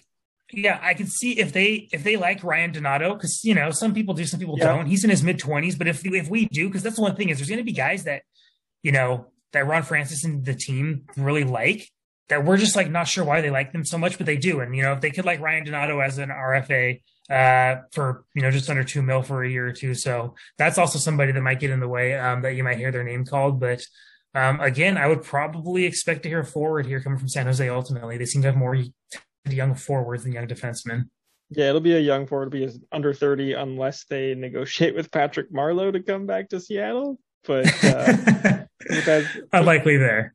that, that's very unlikely. So yeah, we both Yeah. we both ended up with Dylan Gambrell. Ryan Donato is to me Yeah. Ryan Donato we have more on, and we sort of know that he's he's an He a- is who he is, average yeah. NHL player. Yeah. Whereas Dylan Yeah. We don't really know what he could be. So Yeah, he Yeah. could be a high upside guy, and that would be fun for us all to have a Bonney Lake kid on the team. And I'm sure, dude, how cool would that be for him? That'd Like, be- how cool oh, would man. that be? oh, I bet Like- he'd be stoked, right? Of all the players, like, there's probably like he may be the only one single person in the whole NHL hoping he gets picked. Like, you can't really want to like leave your team and leave your situation. Mm-hmm. But I mean, come on, man, that would be so cool. And we talk a lot about like former Thunderbird stuff, but there's a difference between playing for three, four years In juniors you in the city. in juniors, than like growing up in Bonney Lake. Yeah. Yeah, Yeah. growing up with no NHL team and then being part of the first one in your city, Yeah. you know, that's the whole another level. So, anyway, uh, if that is the pick, he better be a player they fly in and he's here. You know what I mean? I would love it. Yeah, let's go, Dylan Uh, Next one is one that I am very excited Oh. about, and I hope this happens. I so hope this happens. And we'll we'll get into the reasons why it may or may not. But St. Louis Blues, and surprise surprisingly, they Vladimir Tarasenko requested a trade, which you talked about. We didn't consider it very likely he was coming to the Kraken. They had a tough time moving him before the expansion draft, and I kind of thought they would be more likely to protect him and work out a trade and keep him after. But apparently, I was dead wrong, and because they couldn't work out a trade, they were so afraid of what was going to happen with expansion and all the roster moves that they didn't want to be left behind. they left him exposed, which to me tells me a trade trade has been made. like to me, to me, that tells me that I, I don't think even if Vladimir Tarasenko's value is at an all time low, I can't imagine giving him up for nothing. Even if it's just a couple draft picks, I feel like we have to be sending something back to St. Louis in this scenario if we're taking him. But maybe his medical history is that questionable. Maybe we're going to find out his shoulder is really bad. So what happened with Tarasenko is he had shoulder surgery. He's been kind of often injured the last couple of years. Um, mm. There was a little bit of debate on, you know, the team doctors and his personal doctors and how he found out he got sur- he needed surgery and he was a little upset by the situation, so he requested a trade. And you know, his health is is the question mark because Vladimir yeah. Tarasenko is as good as it comes as far as goal scoring in the NHL right now. Absolutely. So Tarasenko, I mean, he had his his worst two years by far the last two years. He only played in like 30 some odd games, didn't score yeah. a ton. Uh 30 he had 34 games and seven goals over the last two seasons.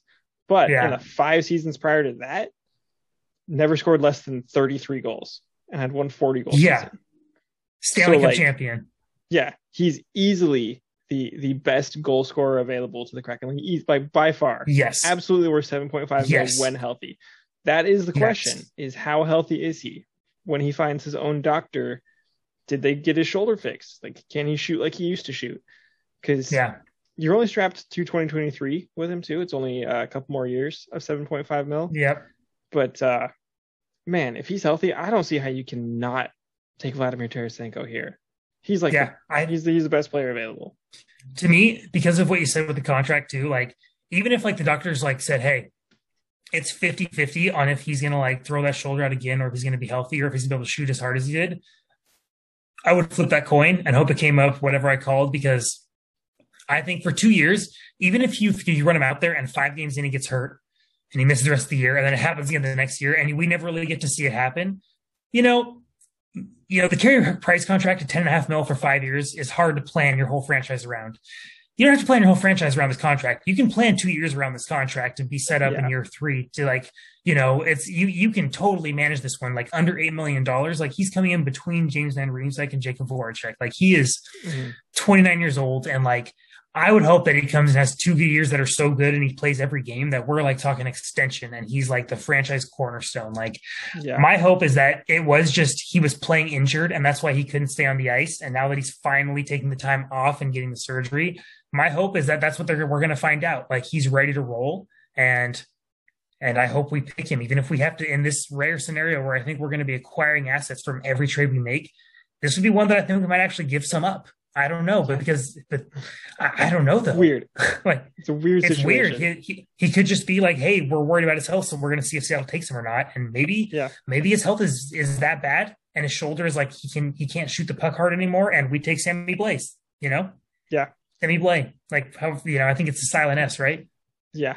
No, but so we talked about uh, Van Riemsdyk being like a 25 goal scorer with 30 30 goal upside.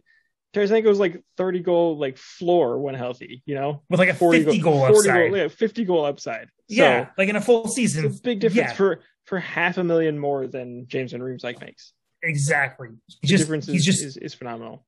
He's just so worth the risk. Like I will be, I will be very sad if we don't take Tarasenko. Like I will be very, very sad if if that's not the case. And I'm also, I'm a little nervous that I think you you might text this to me, but like he is a trade candidate. Like just because St. Louis couldn't yeah. work out a trade doesn't mean we we never had Tarasenko, right? So like St. Louis is going to be like, we're not going to take him for just like you know, so we never had him, and if we're worried about him being healthy, we could take him and flip him for for assets that we're more willing to take less than St. Louis was because it's not like we ever actually have Vladimir Tarasenko on the team, and that is also I think a more likely scenario than I would like it to be. that's the most that's the ultimate roller coaster of emotions that would send us on. And so i, I like, really hope that's not the case. if that is the case they better just like seriously announce it. And it's almost like at the nba draft where they say like you know scotty pippen selected by the sonics but he's been traded to the bulls. And it's like we yeah. know as it's announced so right. i don't ever get a chance to think it was real. Yeah like from the st louis blues we have traded vladimir tarasenko exactly. To... for this yeah. So yeah.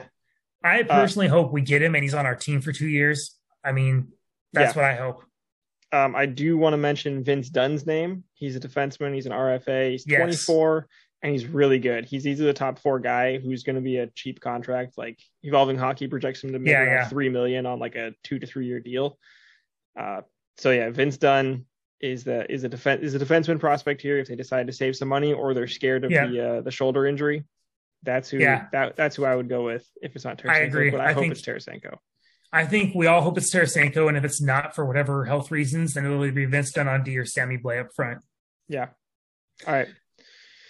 Reigning champs, Tampa Bay Lightning. stamp the Tampa Bay Lightning. Uh, well, we know Oh, they're 18 mil over the cap, so they got to shed some cap space. Yep. And man, they did. They decided to protect four defensemen, four forwards, which leaves a lot of, of great oh, forward So- talent here. So Tyler Johnson has been the most prominent name thrown out that I've seen, and if it is Tyler Johnson, I it will it will be a trade because there are, in my opinion, for the same price, two better forwards available than Tyler Johnson. Agreed. Easily. maybe even three. Like that's Yan- Yanni Gourde, Ondrej Palat, and Alex Killorn too. Like I Yeah, think hmm all those guys. You know, Tyler Johnson's fun. He's a fun story, and he could come here and he could also light it up and find his old form and go score a bunch of goals too. So it's not out of the question. But I think there's so much other available here between Killorn, Gourde, and Palat that Tyler Johnson is probably unlikely unless there's a trade involved. Um, which there very there there could be. Yeah.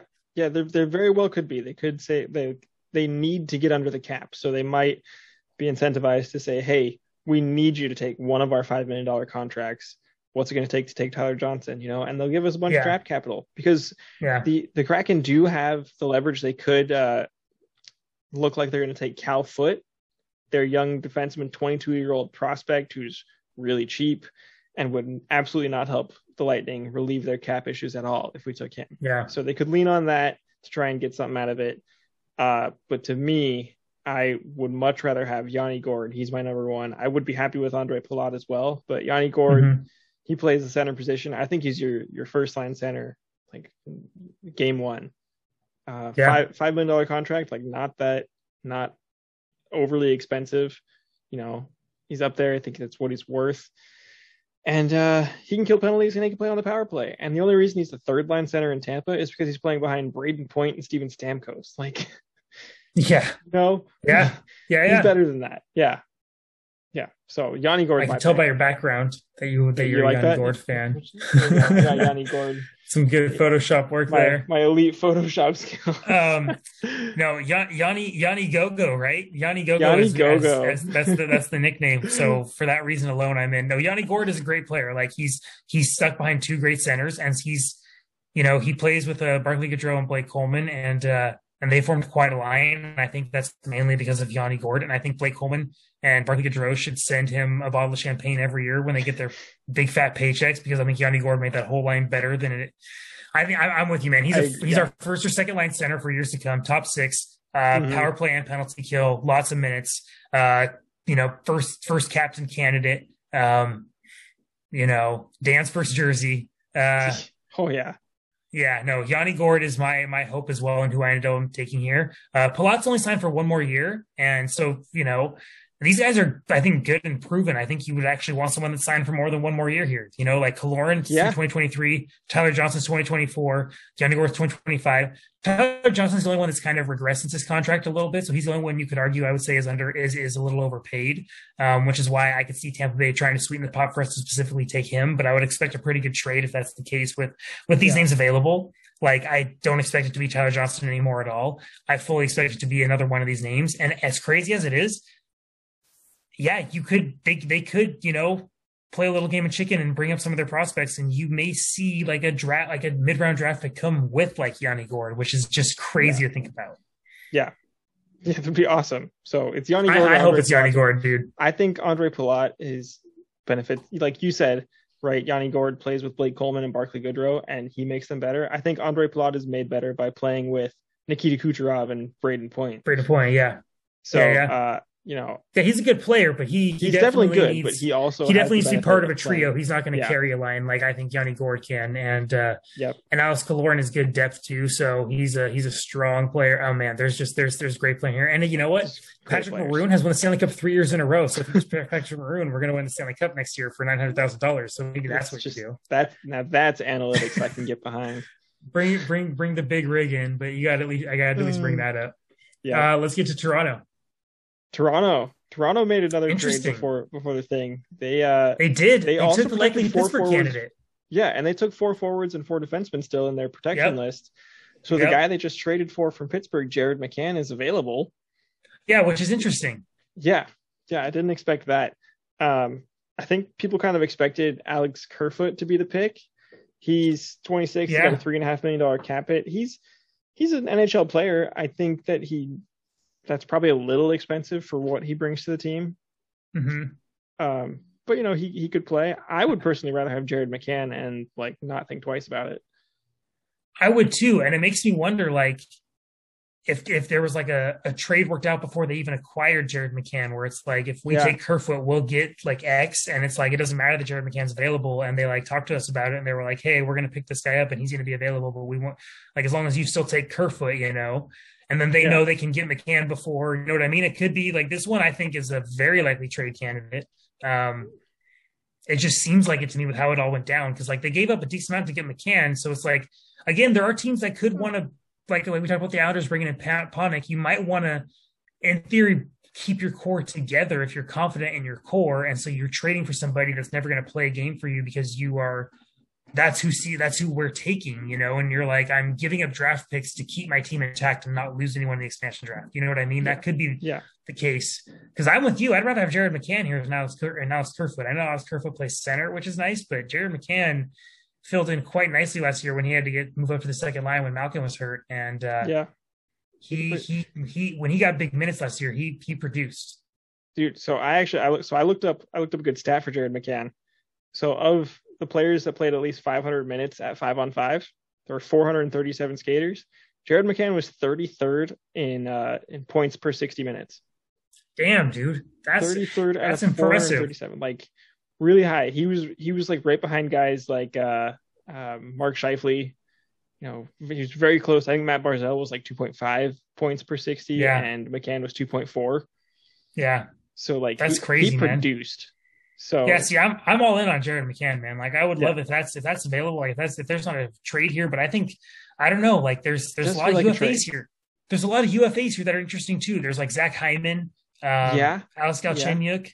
Uh, there's a couple interesting names there as far as UFAs go um, that you could that we could in theory be interested in. Um, you know, Adam Brooks is a is a, is a decent. He's he he scored a lot in juniors. You know, he could be an interesting name for your you know for scoring depth for if you know you want him in your minors and in case some some guys go down. But yeah, I I I, I think Jared McCann or Alex Kerfoot are the pick here.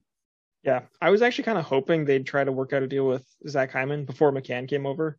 Um, I think Mhm. Hyman thinks he's worth a lot, and he's not going to get what he's worth because because of the pandemic year. Honestly, I think guys are just making less than they expect. So Yeah. I, I could have seen him as a as a potential try to get, get that UFA. Uh, but no, I just take Zach or sorry, I take Jared McCann here instead, guy who's Yeah. definitely signed for another year and who's Yep. really good. That's what I settled on too. Yep.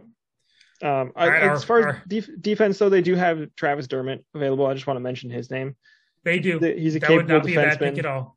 Yeah, 24, really young cheap. defenseman for cheap, signed for two years. Yeah, Yeah, so Travis it could, it could be D, an eye on. but I'm Yeah. I'm more interested in Jared McCann and whatever trade may have already been in the works Yeah. for Alex Kerfoot dude, Jared McCann could be the William Karlsson man. He could Yeah, be the forty for goal sure. scorer. Yeah. for sure. Uh, Vancouver, our rivals to the north. Vancouver. Uh, So not unexpected. Braden Holtby's there. Um, mhm. I didn't even consider him, me personally, at 4.3 million, even for one year. I know he's 31 and he's still, he is very much, he could very much be the Marc Andre Fleury, right? Where he just like surges back and is great for the next five years. He's still young enough to do that. I just don't see it happening for whatever personal reasons I have. I don't know what I have against Braden Holtby. I really like Braden Holtby. He's been a fun guy for the Caps for so long and he's fun for the Canucks, but you know, he played good in the second half of last season, but personally, I was not interested in Braden Holtby. I uh, I went with uh, with one of the the many many fours they have available. I ended up taking Cole Lind here, uh, a good quality young prospect that a lot of people are high on. Um, he's a uh, restricted free agent for less than a million bucks. What about you? Uh, I took Matthew Highmore, the guy that was he was I believe he's the one that was traded for uh, Adam Gaudette. Yeah, that one yeah, yeah. one trade. Um, Yeah. But honestly, I considered Braden Holtby because, like you, I was not interested at first, and then I went and looked at their available list, and I'm just like, I am not Yeah. all that interested in really any of these guys. So Yeah. maybe I do want Yeah, Braden. Holtby to to be that one one A one B uh, goaltending tandem. tandem with Driedger, yeah. Yeah, he he he could work in a tandem. He's he's overpaid, but uh, depending on where their cap situation's at, you know, maybe that works out. I kind of hope they could take Braden Holtby and like get a pick from Vancouver for taking on his contract. Because I don't think Vancouver wants to pay Braden Holtby four million dollars next year either. Yeah, yeah. Especially from talking to Big last week, it doesn't sound like they're interested in uh, Yeah. in, in doing that. And if that's the case, like if it is Braden Holtby, I would definitely expect it to be a trade. I would be a little disappointed if we I just took so. that contract for nothing. Um, Yeah. He hasn't. He didn't. He didn't necessarily prove his value to that contract last year, and that's the reason. If he did last year. Sure, whatever. Like, go grab him for a year and have him be a tandem to for for a year and go from there. But he did not necessarily. He was not consistent enough to to be worth that money. So, I would definitely hope something else comes with him. Um, there's also Jonah Gadjovich. Um, he's a name that people have thrown out there as a young prospect. Uh, Zack MacEwen's another young prospect. They're both still Yeah. restricted free agent signed for McEwen got year. some NHL so, time under his belt too.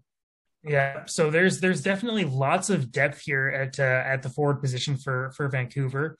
Uh, Madison Bowey on the point has played NHL minutes before. Um, Yeah. He's he's signed on the on the blue line. So there's it's just a lot of young players from this. It's most likely someone's probably going to start in the AHL team. Um, Yeah. but you know, there's a we're going to get someone from them, and if it's not uh, if it's not Braden Holtby, I should say it's most likely someone's going to start in the AHL. Because if it's Braden Holtby, he's going to be, you know, him and Yeah. Driedger are going to be yeah. The, the, It, the, it could be Braden. Holtby will start a bunch of games, or it's Yeah. going to be an, a high upside forward that plays Yep. in the AHL next year. And as much as I wouldn't do do it with Braden Holtby, I'll be pumped if it is because, like I said, everyone gets everyone gets a shot. That's right. All right, move on. Let's go Uh, to Washington. Yeah, Where, we knew uh, TJ wasn't going to be there. No, TJ was protected, so the dream is officially dead. We kind of Yeah. it's it's been brewing for a while, but yeah, TJ is going to stay in Washington. What We- about we Alex knew it. Ovechkin though? Oh, but we got to take Ovi. so so so Ovi is Ovi is technically unprotected. We all kind of I think agree. There's been an unspoken deal that's already Yeah, there's a deal that's already a handshake deal that's already happened as far as I'm concerned, and it's the first day of free agency. He'll be re-signed with Washington. Mhm. Um, but yeah, unless we work out a deal with him in the next two days, you know, obviously it's not going to be Ovi.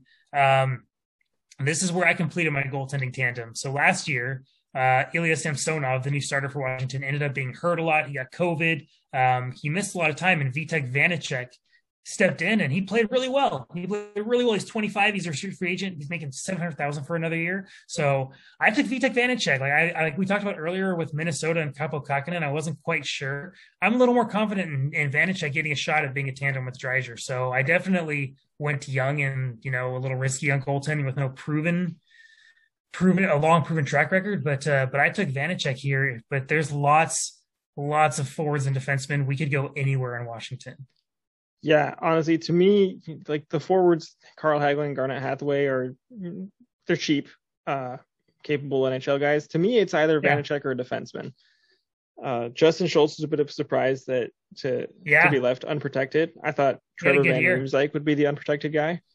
So Yeah. Justin Schultz, Brendan Dillon, former Thunderbird, and Nick Yeah. Jensen are all uh, they're all available. They're all very capable defensemen. Um, I'd be happy to see any of them here. I took Vita Vanecek in mine. In, in mine, I like his upside as a goalie. He proved in his limited minutes that he can play in the NHL. So I'd be excited to see what he can do. And he's a cheap option.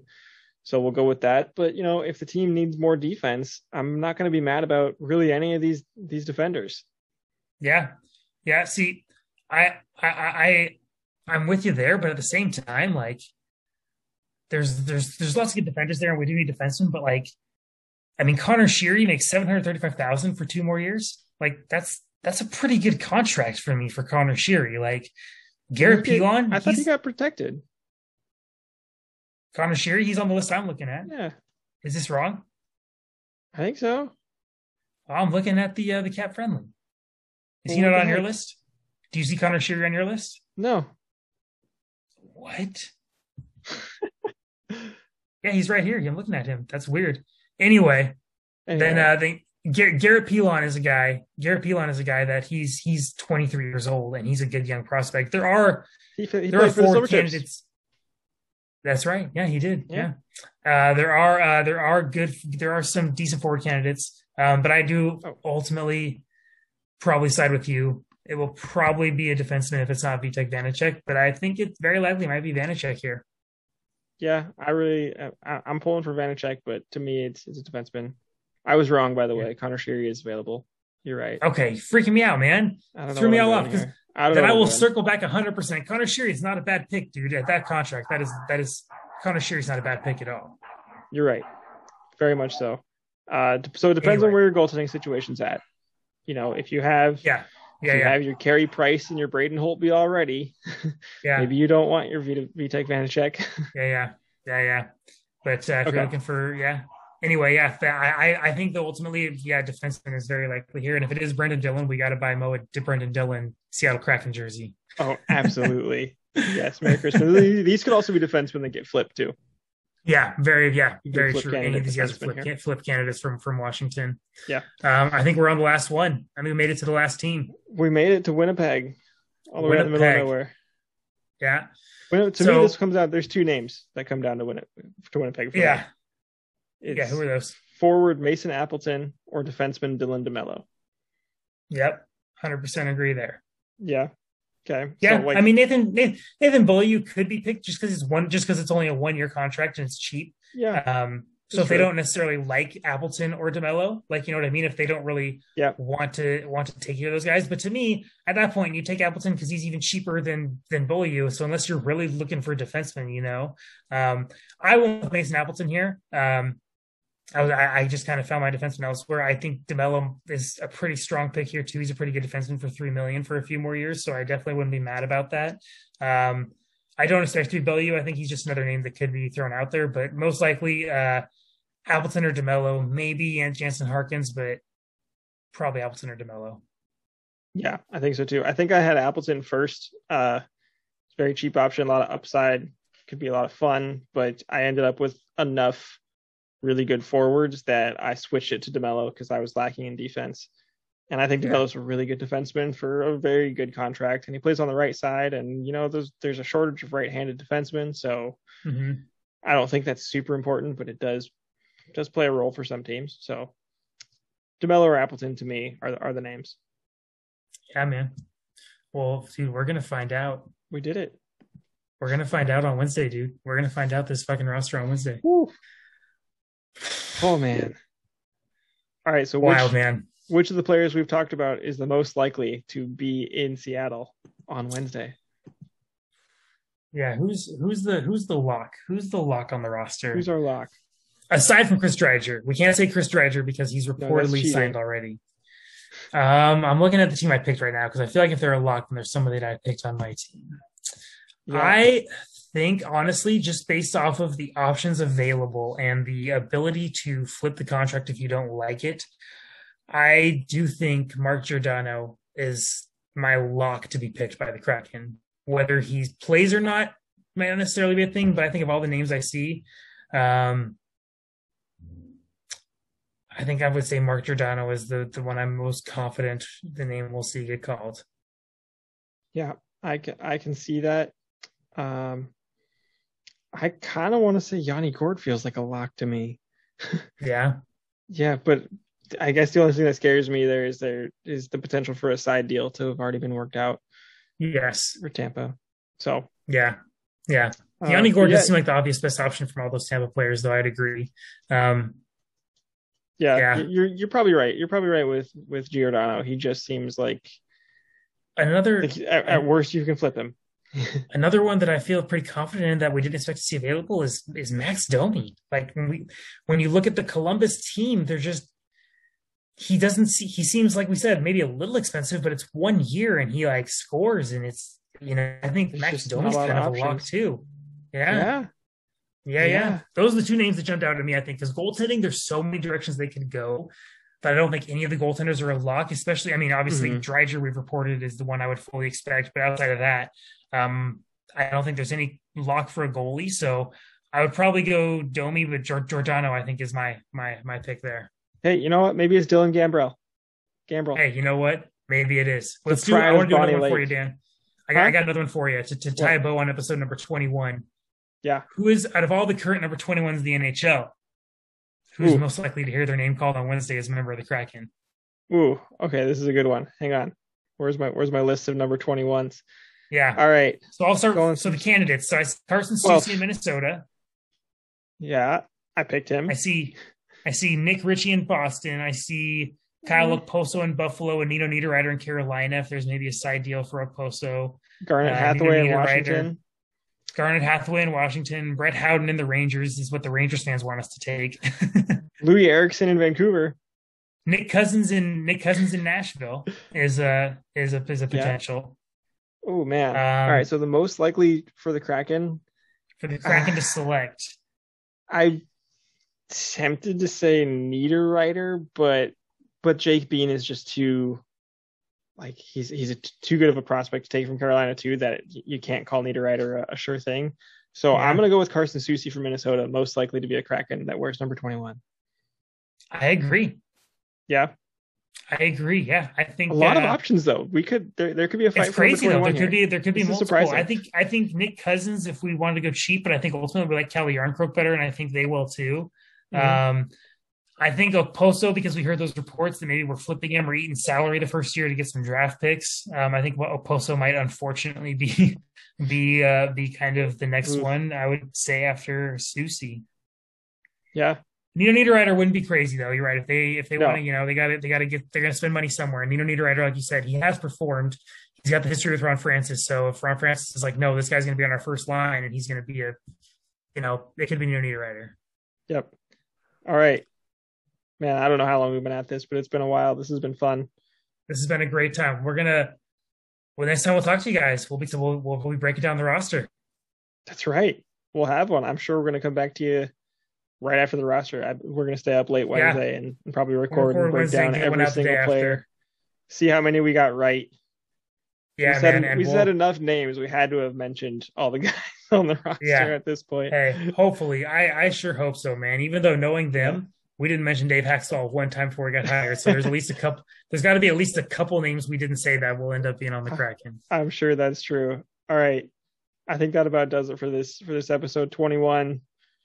Peter Forsberg episode. Yeah, buddy. Shout out to Stan Mikita too. Pretty pretty legendary number 21. But we'll we'll go with Peter Forsberg. I'll give you also true. one. All right. Thanks you all for listening. We'll come back to you later this week and we'll take another crack at it. Go Kraken.